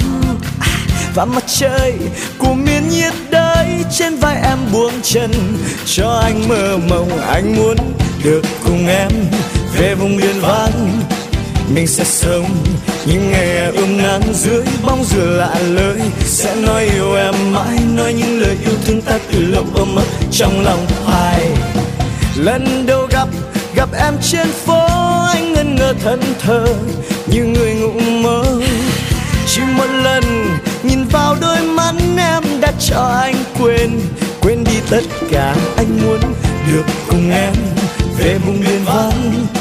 Mình sẽ sống những ngày hè ươm nắng dưới bóng dừa lạ lời sẽ nói yêu em mãi, nói những lời yêu thương ta từ lâu ôm ấp trong lòng hoài anh muốn được cùng em về vùng biên vắng mình sẽ sống.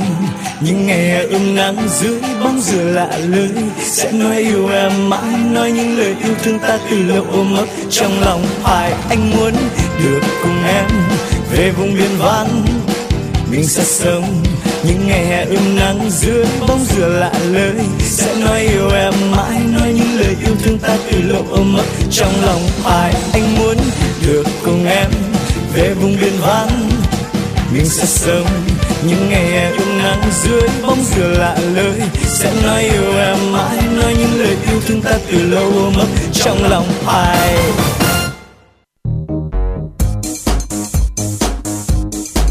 Chuyến bay mang số hiệu FM96 đang chuẩn bị nâng độ cao. Quý khách hãy thắt dây an toàn, sẵn sàng trải nghiệm những cung bậc cảm xúc cùng FM96.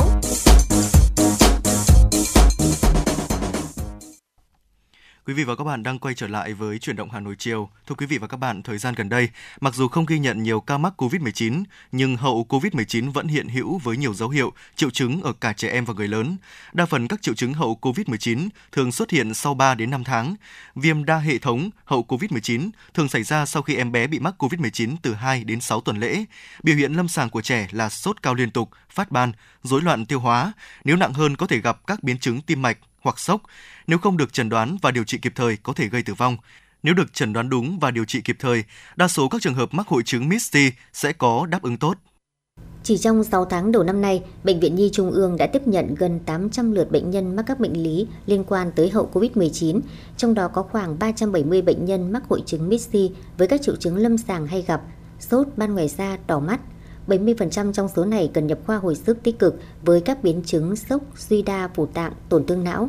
4 bệnh nhân phải dùng đến phương pháp tim phổi nhân tạo, trong đó một trẻ tử vong. Trẻ mắc hội chứng MIS-C thường có các biểu hiện như sốt cao liên tục, mắt đỏ, môi đỏ, phát ban da, sưng đau hạch cổ và các triệu chứng tiêu hóa như nôn, đau bụng, tiêu chảy. Các biến chứng nặng của MIS-C ở trẻ em thường liên quan đến hệ tim mạch, bao gồm viêm động mạch vành và giảm chức năng co bóp của cơ tim. Riêng biến chứng viêm mạch vành nếu không được điều trị kịp thời có thể để lại di chứng lâu dài trên hệ tim mạch như giãn động mạch vành, thiếu máu cơ tim. Điều đang nói có đến 63,3% số bệnh nhi trong độ tuổi 5 đến 12 tuổi, 97% số trẻ mắc đều chưa được tiêm vaccine. Phó giáo sư tiến sĩ Tạ Anh Tuấn, trưởng khoa hồi sức tích cực, Bệnh viện Nhi Trung ương cho biết. Bên cạnh đó cũng có những cái ca hết sức đặc biệt, đó là nó gây thuyên tắc phổi do đông máu và sau khi được làm ECMO ổn định tình trạng thì đã mổ và lấy các, các cái cục máu đông ở trong phổi của bệnh nhân và bệnh nhân cuối cùng cũng được à, cứu sống. Cũng có các cái biểu hiện khác của bệnh nhân hậu Covid nhưng rất là ít, cũng chỉ có à, vài à, khoảng một quanh quanh cái chục ca, hai chục ca thôi là có các cái biểu hiện của viêm cơ tim. Có bệnh nhi mắc COVID-19 từ tháng 2 chỉ với triệu chứng duy nhất là sốt nhẹ trong một đêm. Thế nhưng sau 5 tháng bé xuất hiện viêm tay sữa và sốt cao dai dẳng, xuất hiện ban ngoài da. Khi nhập viện, bé được các bác sĩ kết luận nghi ngờ mắc hội chứng viêm đa hệ thống MIS-C hậu COVID-19. Có bệnh nhi cũng xuất hiện nhiều triệu chứng sau mắc COVID-19 2 tháng như viêm phế quản, viêm tay sữa, ban dưới da. Trước đó, gia đình các bệnh nhi cũng không hề hay biết đến hội chứng này. Chị Nguyễn Huyền Trang và chị Lưu Hồng Ngọc, mẹ các bệnh nhi cho biết. Nhà em thì bị mắc Covid là cả gia đình. Nhà em cũng có một bé nữa là được uh, gần 3 tuổi. Thì khi uh, bác sĩ chuẩn đoán là bé bị hậu Covid thì cả nhà cũng rất lo. Vì cả người lớn và trẻ nhỏ nhà em thì đều bị hết vì ở cùng nhau. Nên là nhưng mà mỗi bé này là nhỏ nhất và lại bị hậu Covid thì cả gia đình đều rất là lo lắng. Mình thì nói thật là mình cũng không biết nhiều về cái bệnh này đâu. Mới gần đây thì bác sĩ nói rồi mình mới biết về bệnh này thôi. Trẻ nghi mắc hội chứng MIS-C cần được theo dõi và điều trị tại các bệnh viện chuyên khoa nhi. Thuốc điều trị MIS-C bao gồm các thuốc ức chế, điều hòa hệ miễn dịch như corticosteroid, immunoglobulin, tiêm tĩnh mạch, IVIG, các thuốc vận mạch trong những trường hợp nặng và thuốc hỗ trợ khác.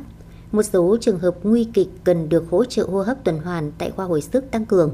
Bên cạnh đó, các trẻ sau khi bị MIS-C đã điều trị ổn định được xuất viện vẫn cần phải theo dõi và tái khám định kỳ mỗi tháng trong ít nhất 3 đến 6 tháng sau đó hoặc tái khám ngay khi có các biểu hiện nặng khác để theo dõi các biến chứng có thể xảy ra trên hệ tim mạch.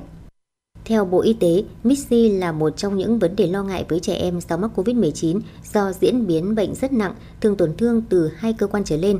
Một nghiên cứu cho thấy cứ 1 triệu trẻ mắc COVID-19 thì có 45 trẻ mắc MIS-C. Tuy nhiên, nếu trẻ được tiêm vaccine thì tỷ lệ này giảm 15 lần. Ông Vương Ánh Dương, Phó Cục trưởng Cục Quản lý Khám chữa bệnh, Bộ Y tế cho rằng so với lại số nếu như chúng ta tiêm đầy đủ thì chỉ có 1 đến 2 trẻ bị tiêm và từ đó thì chúng tôi cũng đưa ra khuyến cáo rằng chúng ta cần phải tiêm đầy đủ vaccine COVID-19 cho trẻ từ 5 cho đến dưới 12 tuổi để phòng ngừa mắc COVID-19 cũng như là phòng ngừa những hệ quả đáng tiếc xảy ra sau khi bị COVID-19. Hậu COVID-19 không chỉ diễn ra ở người lớn mà còn diễn ra ở trẻ nhỏ bố mẹ cần theo dõi các biểu hiện như sốt cao, mắt đỏ, phát ban, nôn đau bụng, bởi đây là những dấu hiệu của hội chứng MIS-C ở trẻ có tiền sử mắc COVID-19 trước đó. MIS-C có thể gây biến chứng về đường hô hấp tim mạch, thậm chí là tử vong. Hiện nay, dịch COVID-19 vẫn hết sức phức tạp, tỷ lệ mắc COVID-19 ở trẻ em đang có xu hướng gia tăng do chúng ta đang từng bước thực hiện cuộc sống bình thường mới. Do đó, cách tốt nhất để ngăn ngừa hội chứng hậu COVID-19 ở trẻ là ngăn ngừa trẻ mắc COVID-19 bằng cách tiêm vaccine COVID-19 cho trẻ theo khuyến cáo. Nếu trẻ được tiêm chủng các biến chứng của bệnh sẽ giảm đi, đặc biệt là các biến chứng của MIS-C. Hạn chế cho trẻ đến những nơi đông người, đeo khẩu trang cho trẻ ở những nơi công cộng và xung quanh những người mà trẻ sống cùng.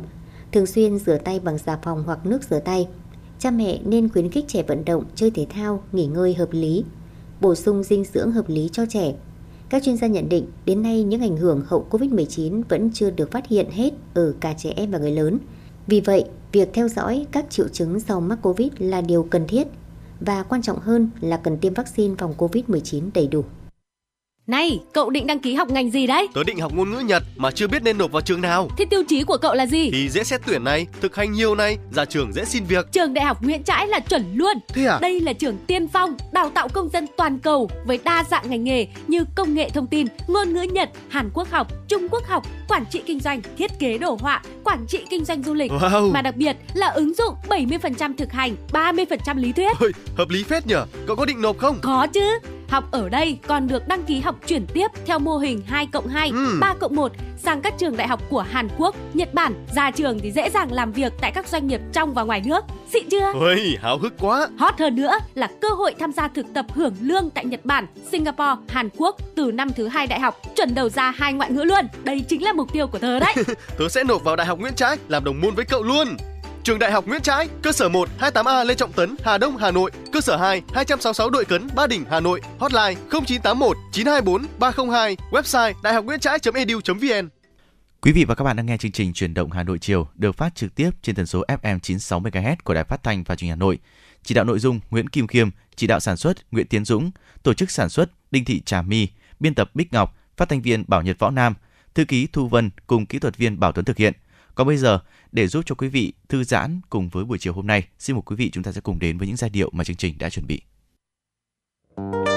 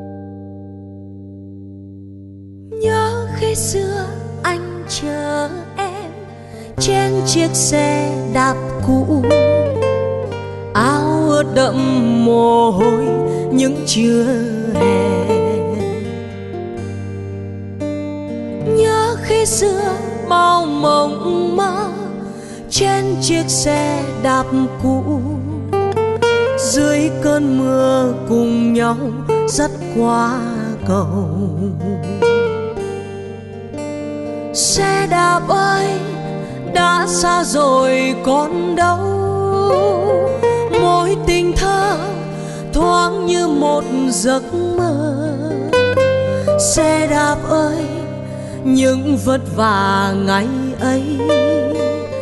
Cho lòng tôi nhớ thương hoài chẳng nguôi. Quay đều quay đều quay đều mối tình ngày xưa yêu dấu. Quay đều quay đều quay đều, nhớ hoài những vòng xe.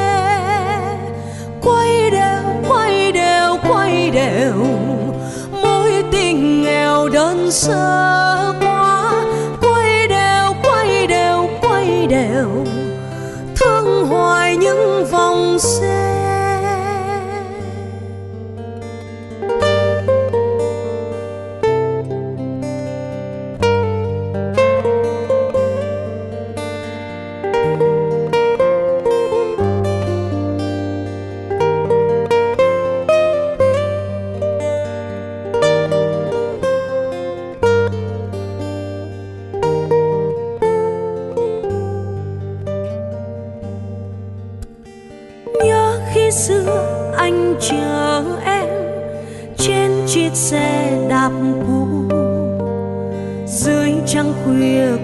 Trao chiếc hôn đầu. Nhớ khi xưa bao mộng mơ trên chiếc xe đạp cũ. Ước mong sao tình yêu mãi không rời. Xe đạp ơi đã xa rồi còn đâu? Mối tình thơ thoáng như một giấc mơ. Xe đạp ơi, những vất vả ngày ấy. Cho lòng tôi nhớ thương hoài chẳng nguôi. Quay đều quay đều quay đều. Mối tình ngày xưa yêu dấu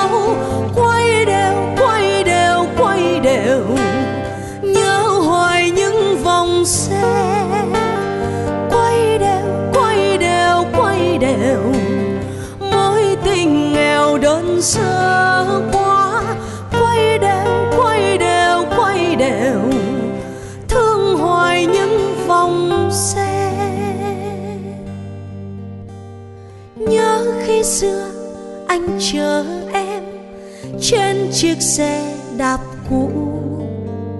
Áo đậm mồ hôi những trưa hè.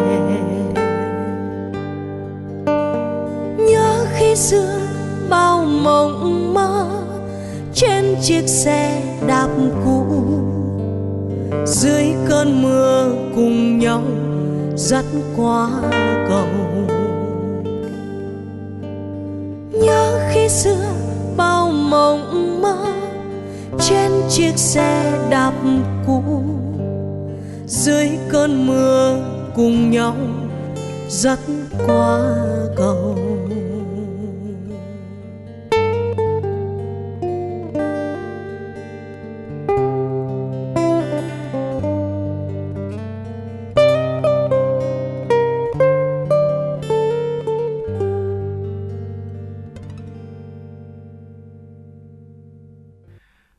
Quý vị và các bạn, chúng ta đang quay trở lại với chương trình chuyển động Hà Nội chiều đang được phát trực tiếp trên tần số FM 96 MHz của Đài Phát thanh Truyền hình Hà Nội.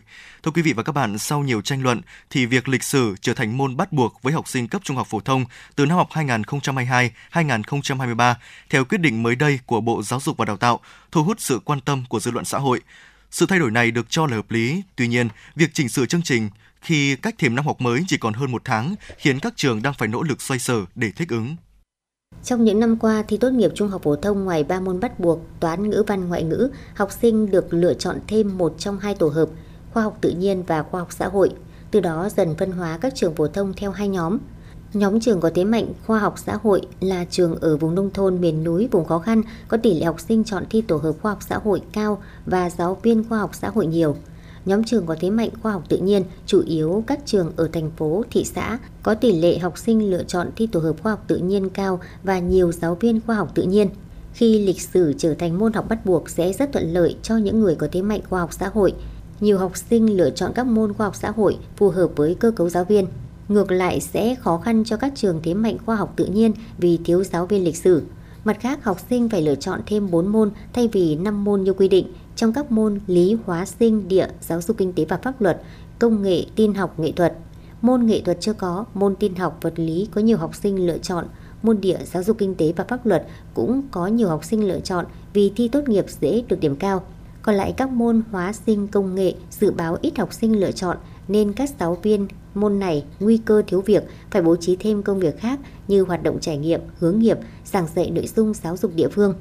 Theo kế hoạch thực hiện môn lịch sử trong chương trình giáo dục phổ thông mới, Bộ Giáo dục Đào tạo sẽ xây dựng một số nội dung ở môn lịch sử bậc trung học phổ thông trở thành nội dung bắt buộc dạy và học áp dụng từ năm học 2022-2023 với thời lượng 52 tiết một tuần. Thay đổi này nhận được nhiều sự hưởng ứng tích cực cả từ phía các em học sinh và phụ huynh. Em Nguyễn Văn Dương, trường Trung học phổ thông Phúc Lợi, em Trần Thị Nhật Ánh, trường Trung học phổ thông Việt Đức và chị Hà Anh Thư, phụ huynh học sinh chia sẻ. Môn sử thì em học em rất bình thường nhưng mà em cũng rất thích học sử.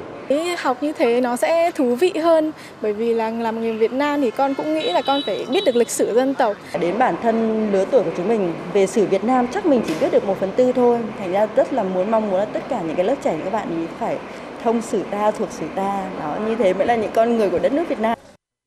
Tuy nhiên, việc thay đổi cấp và đột ngột khi năm học mới chỉ còn cách hơn một tháng khiến các trường rơi vào tình trạng xáo trộn. Bởi lẽ để chuẩn bị cho việc triển khai dạy học lớp 10 theo chương trình mới, các trường đã xây dựng nhiều tổ hợp để học sinh lựa chọn phù hợp với năng lực và định hướng nghề nghiệp. Ông Trần Trọng Hà, hiệu trưởng trường Trung học phổ thông Xuân Phương, quận Nam Từ Liêm cho biết. Rất là băn khoăn khi mà bây giờ môn sử trở thành môn bắt buộc thì chúng tôi có kế hoạch là ngày 24 tháng 7 này sẽ mời tất cả cha mẹ học sinh, học sinh đến nhà trường để nghe nhà trường phổ biến à, làm rõ cái chương trình 2018 những cái vấn đề mới à, yêu cầu về à, bắt buộc môn lịch sử. Trong khi người đứng đầu các nhà trường buộc phải tính toán lại các tổ hợp thì giáo viên trực tiếp đứng lớp trong năm học tới lại có nhiều chăn trở khi giảng dạy chương trình cắt sửa từ 70 tiết thiết kế cho môn tự chọn thành 52 tiết môn bắt buộc cô giáo Nguyễn Thị Thanh Vân và bà Nguyễn Bội Quỳnh, hiệu trưởng trường Trung học phổ thông Việt Đức Hà Nội cho biết.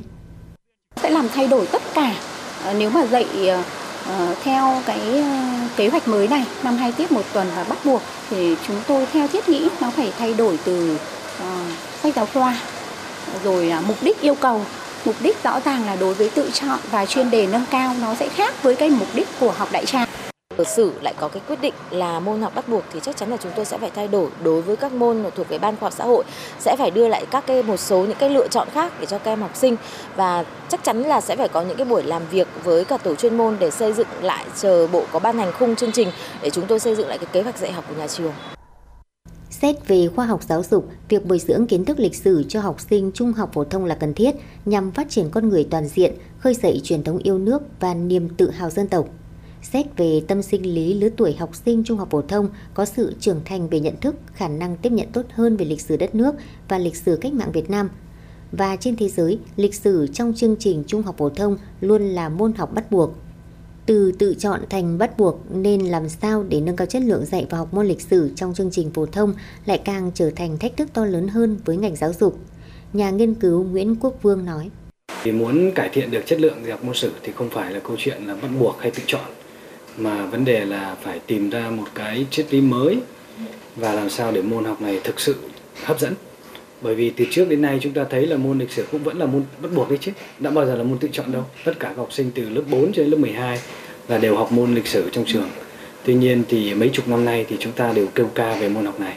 Không thể lùi tiến độ các phần việc của công tác tuyển sinh, hiện các trường đang chấp nhận vừa làm vừa sửa. Nhiều nhà trường sẵn sàng tổ chức lại buổi tư vấn chọn tổ hợp cho phụ huynh học sinh.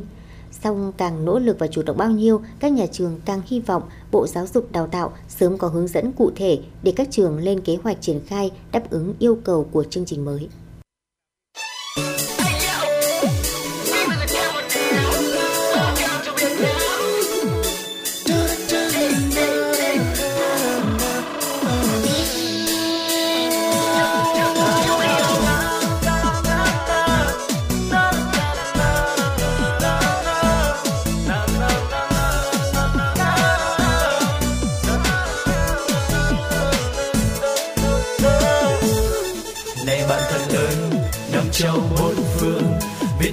Nước chúng tôi xin chào.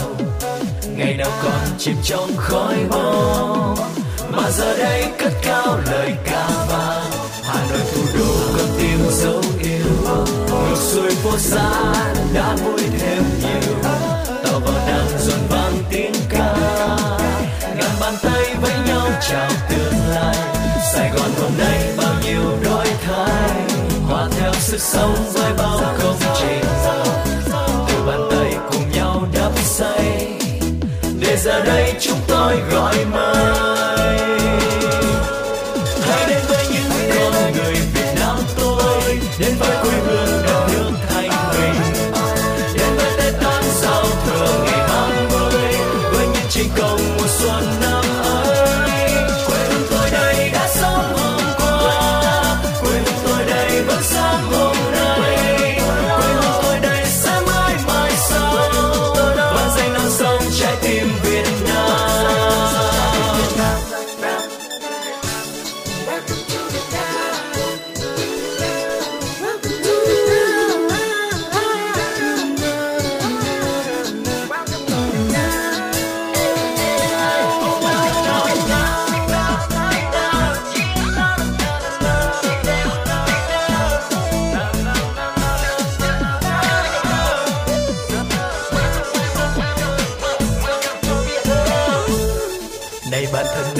châu bốn phương Việt Nam đất nước chúng tôi. Xin chào ngày nào còn chìm trong khói bom mà giờ đây cất cao lời ca vang. Hà Nội thủ đô con yêu dấu yêu. Ngược xuôi phố xa đã vui thêm nhiều. Tàu vào nam rộn vang tiếng ca. Ngàn bàn tay với nhau chào tương lai. Sài Gòn hôm nay bao nhiêu đổi thay hòa theo sức sống với bao công trình. Từ bàn tay cùng nhau đắp xây để giờ đây chúng tôi gọi mời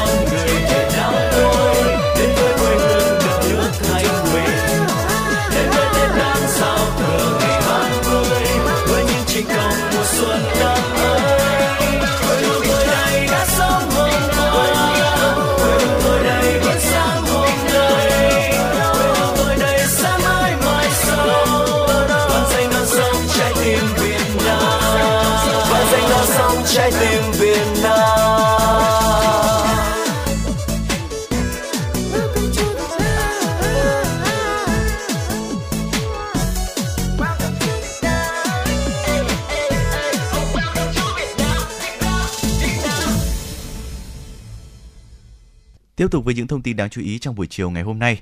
Quý vị thân mến, mới đây, theo đề nghị của Cục gìn giữ hòa bình, Bộ Quốc phòng, Phái đoàn Việt Nam tại Liên Hợp Quốc đã tổ chức lễ trao quân hàm Thượng tá cho đồng chí Lương Trường Vinh và quân hàm Trung tá cho đồng chí Nguyễn Phúc Đông, đang công tác tại Cục Hoạt động Hòa bình, trụ sở Liên Hợp Quốc. Phát biểu tại buổi lễ, Đại sứ Đặng Hoàng Giang đánh giá cao nỗ lực phấn đấu và hoàn thành xuất sắc các nhiệm vụ được giao của các đồng chí được phong quân hàm năm 2022 trong đó nhấn mạnh các kết quả đạt được của cá nhân cũng như nỗ lực thúc đẩy hợp tác trong lĩnh vực gìn giữ hòa bình của Việt Nam tại các phái bộ. Đại sứ Đặng Hoàng Giang đề nghị với trọng trách mới, các đồng chí cần tiếp tục phát huy khả năng của mình trong công tác và tham mưu tốt với Đảng, nhà nước về các lĩnh vực hợp tác gìn giữ hòa bình giữa Việt Nam và Liên Hợp Quốc, đặc biệt là tìm kiếm cơ hội tăng cường sự tham gia của lực lượng gìn giữ hòa bình Việt Nam tại các phái bộ của Liên Hợp Quốc. Thượng tá Lương Trường Vinh và Trung tá Nguyễn Phúc Đông hai trong ba sĩ quan quân đội nhân dân Việt Nam đang làm việc tại Ban Thư ký Liên Hợp Quốc, cam kết sẽ tiếp tục phấn đấu hoàn thành xuất sắc nhiệm vụ Đảng, Nhà nước và Liên Hợp Quốc giao phó, đồng thời nỗ lực hết sức trong công tác tham mưu, thúc đẩy việc Việt Nam tham gia hoạt động gìn giữ hòa bình Liên Hợp Quốc trong thời gian tới. Nhân dịp kỷ niệm 29 năm thiết lập quan hệ ngoại giao Việt Nam-Israel, Đại sứ quán Việt Nam tại Israel ngày hôm qua đã tổ chức chương trình gặp gỡ quảng bá văn hóa ẩm thực và du lịch của Việt Nam tới bạn bè Israel. Sự kiện mang tên Vòng tay bạn bè Việt Nam-Israel đã nhận được sự ủng hộ và tham gia đông đảo của đại diện chính quyền, doanh nhân, bạn bè người Israel cũng như bà con Việt kiều và sinh viên Việt Nam học tập ở Israel. Tại buổi gặp mặt, khách mời đã được chiêm ngưỡng vẻ đẹp của tà áo dài truyền thống Việt Nam, cũng như thưởng thức một số món ăn Việt Nam như nem, bánh rán. Phát biểu tại chương trình, Đại sứ Việt Nam tại Israel Lý Đức Trung đã giới thiệu về đất nước Việt Nam ngày càng hội nhập với nhiều tiềm năng hợp tác đầu tư, du lịch và văn hóa truyền thống. Các bạn bè Israel được dịp tìm hiểu thêm về đất nước con người Việt Nam qua những đoạn phim, tranh vẽ, sách ảnh, các sản phẩm truyền thống được trưng bày tại chỗ và qua trao đổi trực tiếp với cán bộ, nhân viên đại sứ quán và các văn phòng đại diện của Việt Nam tại Israel. Nhiều bạn bè Israel đã chia sẻ kinh nghiệm làm việc, hợp tác với đối tác Việt Nam cũng như qua các chuyến du lịch tới Việt Nam. Trong bối cảnh Việt Nam và Israel chuẩn bị hướng tới kỷ niệm 30 năm thiết lập quan hệ ngoại giao 12 tháng 7 năm 1993, 12 tháng 7 năm 2023, hai bên dự kiến sẽ có nhiều hoạt động nhằm thúc đẩy hợp tác song phương. Trong đó có hoạt động trao đổi đoàn và tiếp xúc trực tuyến giữa lãnh đạo hai nước, đại diện các bộ ngành địa phương. Trung tâm Kiểm soát Bệnh tật Hà Nội có công văn gửi Trung tâm Y tế các quận, huyện, thị xã về việc tăng cường giám sát phòng chống bệnh cúm mùa. Hiện nay, tình hình bệnh cúm mùa tại Hà Nội đang có xu hướng gia tăng. Theo ghi nhận của Trung tâm Kiểm soát Bệnh tật CDC Hà Nội, số ca mắc cúm mùa trong tháng 6 tăng so với tháng 5. Đồng thời ghi nhận gia tăng các trường hợp đi khám và chẩn đoán mắc cúm mùa tại một số bệnh viện như Bệnh viện Nhi Trung ương, Bệnh viện nhiệt đới Trung ương và một số bệnh viện khác trên địa bàn Hà Nội. Đáng chú ý, đã ghi nhận các trường hợp mắc bệnh nặng có viêm phổi nặng, suy hô hấp. Để chủ động kiểm soát và phòng ngừa bệnh cúm mùa, CDC Hà Nội yêu cầu các đơn vị tăng cường giám sát, phát hiện sớm các trường hợp mắc cúm mùa tại cộng đồng và tại các cơ sở khám chữa bệnh, đặc biệt là tại các khu vực nguy cơ cao để kịp thời phát hiện và xử lý sớm các khu vực có nhiều bệnh nhân, hạn chế thấp nhất số ca mắc và tử vong. Ra soát, kiện toàn lại các đội đáp ứng nhanh phòng chống dịch, chuẩn bị đầy đủ cơ sở, trang thiết bị phòng chống để sẵn sàng ứng phó với các tình huống khi dịch lây lan trên địa bàn – tăng cường công tác truyền thông và các biện pháp phòng chống dịch bằng nhiều hình thức để người dân chủ động phòng chống dịch bệnh. Thưa quý vị và các bạn, Cục Hàng không Việt Nam vừa báo cáo Bộ Giao thông Vận tải về vụ việc nhân viên an ninh để lọt hành khách mang dao liên khoang của máy bay ngày 18 tháng 7 vừa qua. Trong đó nhấn mạnh sẽ không để vụ việc tương tự tái diễn. Ngay sau khi nhận được thông tin vụ việc, Cục Hàng không Việt Nam đã yêu cầu Tổng công ty Cảng hàng không Việt Nam chỉ đạo Cảng hàng không quốc tế Tân Sơn Nhất tiến hành xác minh, làm rõ nội dung diễn biến, nguyên nhân để tổ chức rút kinh nghiệm, khắc phục, không để vụ việc tương tự tái diễn. Báo cáo từ Cảng hàng không quốc tế Tân Sơn Nhất cho thấy đã xác định nhân viên soi chiếu là ông PPHX được phân công giám sát màn hình máy soi chiếu hành lý sách tay số 9 đã không phát hiện được con dao gọt hoa quả khi con dao này nằm lẫn trong các đồ vật kim loại và điện tử trong hành lý sách tay của hai hành khách số ghế là 27H và 27K. Kiểm tra hình ảnh trên hệ thống camera giám sát, nhân viên này đã được phân công thực hiện nhiệm vụ giám sát màn hình máy soi, đã làm việc tại vị trí theo quy định, thái độ, tác phòng nghiêm túc. Hệ thống máy soi chiếu cổng từ được kiểm tra đầu ngày, đảm bảo hoạt động khai thác. Nhân viên này có giấy phép và năng định soi chiếu còn hiệu lực. Phía Cục Hàng không Việt Nam đánh giá, việc để lọt con dao gia dụng lên khoang hành khách là vụ việc vi phạm an ninh hàng không, tuy chưa gây ra hiệu quả nghiêm trọng, uy hiếp an toàn của những người và máy bay, đồng thời cho thấy sự thiếu hiểu biết về quy định đảm bảo an toàn hàng không của nhiều hành khách. Mặc dù đã có các thông báo của hãng hàng không, cảng hàng không nhưng vẫn mang các vật phẩm nguy hiểm lên khoang hành khách của máy bay, tạo thêm sức ép công việc cho nhân viên soi chiếu. Vào khoảng 2 giờ ngày hôm nay, một đám cháy phát ra từ nhà hàng Bò Tơ Tây Ninh, năm sánh 07 tại địa chỉ số 2 Lê Đức Thọ, Hà Nội. Ngay sau khi nhận được tin báo, Trung tâm Cứu hộ 114 đã điều động 4 xe chữa cháy của Công an quận Cầu Giấy và Công an quận Bắc Từ Liêm đến hiện trường, kết hợp cùng lực lượng công an phường và dân phòng tham gia tổ chức chữa cháy. Khoảng 30 phút sau, đám cháy cơ bản được khống chế. Lực lượng cảnh sát phòng cháy chữa cháy tiếp tục xử lý các khu vực có thể bùng phát cháy trở lại. Đến 3 giờ 30 phút, đám cháy được dập tắt hoàn toàn. Tổng diện tích đám cháy khoảng 300 mét vuông. Chất cháy chủ yếu là bàn ghế chân sắt mặt gỗ, mái lá cọ, dùi mè tre. Đám cháy không gây thiệt hại về người, tài sản đang được thống kê. Hiện nguyên nhân vụ cháy đang được lực lượng chức năng điều tra làm rõ. Thưa quý vị và các bạn, chúng ta vừa điểm qua những tin tức nổi bật do phóng viên Thu Vân thực hiện và tiếp nối chương trình mời quý vị chúng ta cùng thư giãn với những giao điệu âm nhạc của chương trình.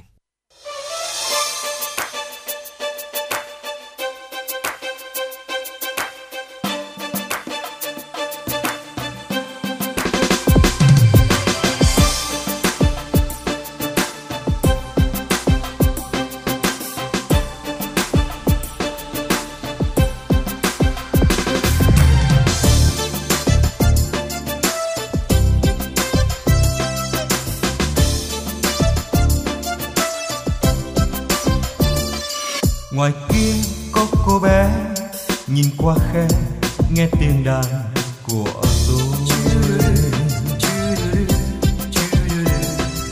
Ngoài kia có chú bé treo cây mê, mắt xoe tròn lắng nghe. Đàn tôi hát câu gì mà sao cô bé cười ngộ ghê? Đàn tôi hát câu gì mà sao chú bé ngồi mơ màng hạnh phúc quá đơn sơ, đời tôi đâu có ngờ. Từng đêm cô bé chờ, như chờ từng giấc mơ. Ngày xưa cũng như bé, tôi có thơ, tôi vẫn thường trộm nghe.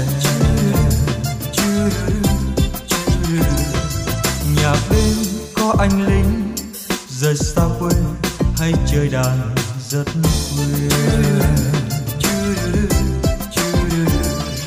đàn anh đã cho tôi trời xanh như ước mơ, tuổi thơ. Đàn anh đã cho tôi dòng sông mang cánh buồm khát vọng. Tuổi thơ đã đi qua, giờ đây hát bên em từng đêm đứng quanh tôi những mặt trời bé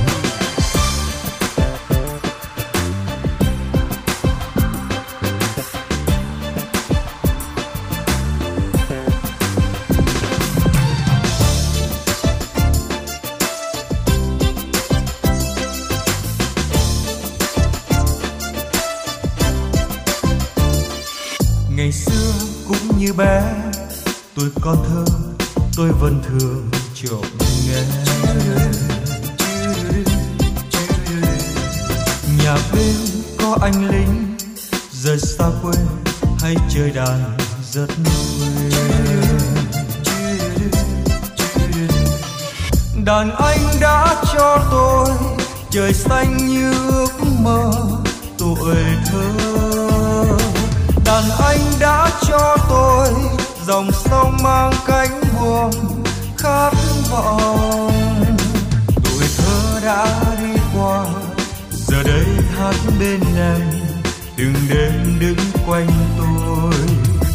Những mặt trời bé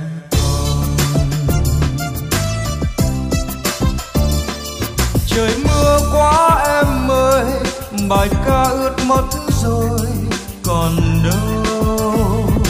Trời mưa đến bao lâu mà sao em vẫn chờ vẫn đợi?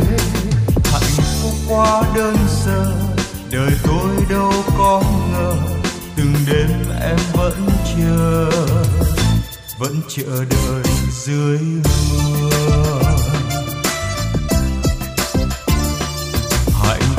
Quá đơn sơ. Đừng quên các em thơ, từng đêm vẫn đón chờ. Như mặt trời bên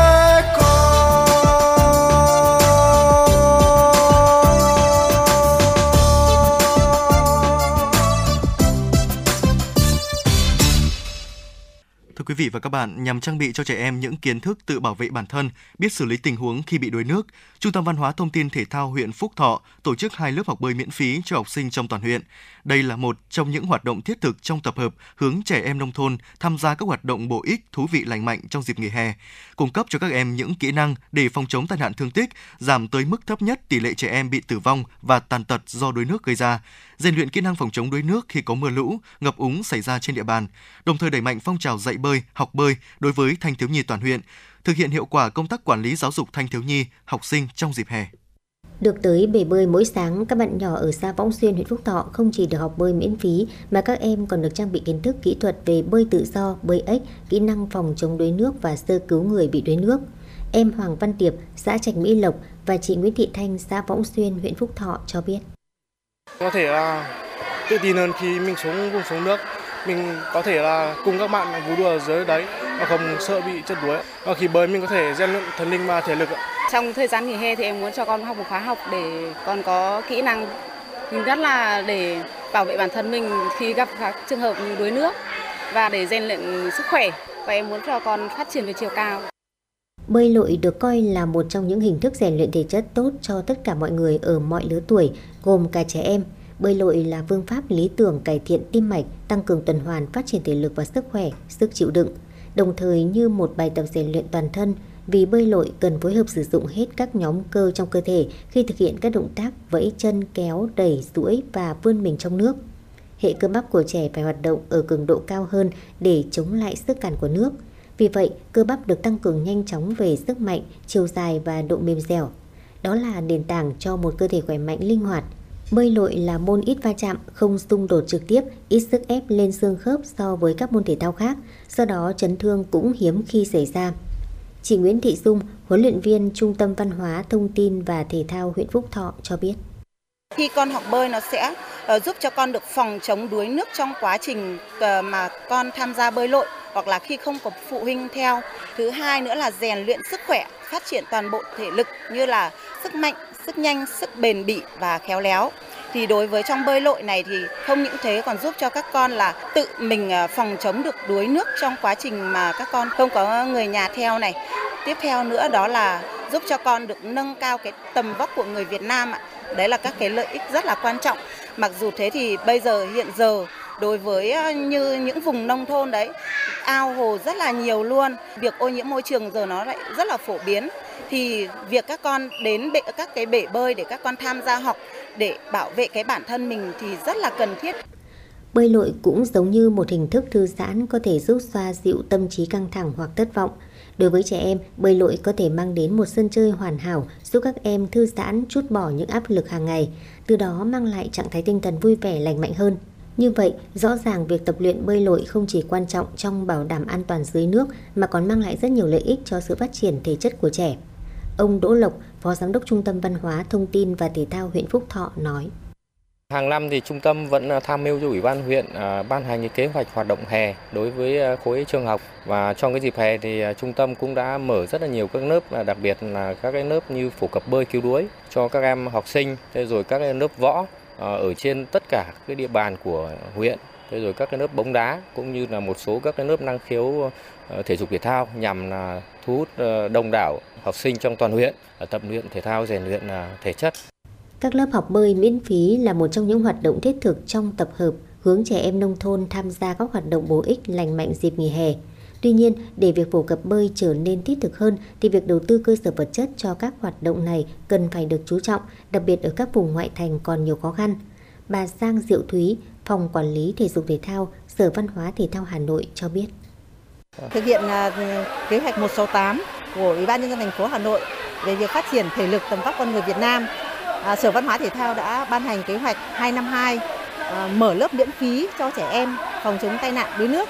Năm 2022, Sở Văn hóa Thể thao đã tổ chức mở 30 lớp trên 26 quận huyện thị xã với mục đích là miễn phí cho các con xóa cái mù bơi cho các con và tạo được một cái sân chơi cho các con trong dịp hè trên địa bàn toàn thành phố với cái à, mục đích là để nâng cao thể lực, tầm vóc à, của con người Việt Nam.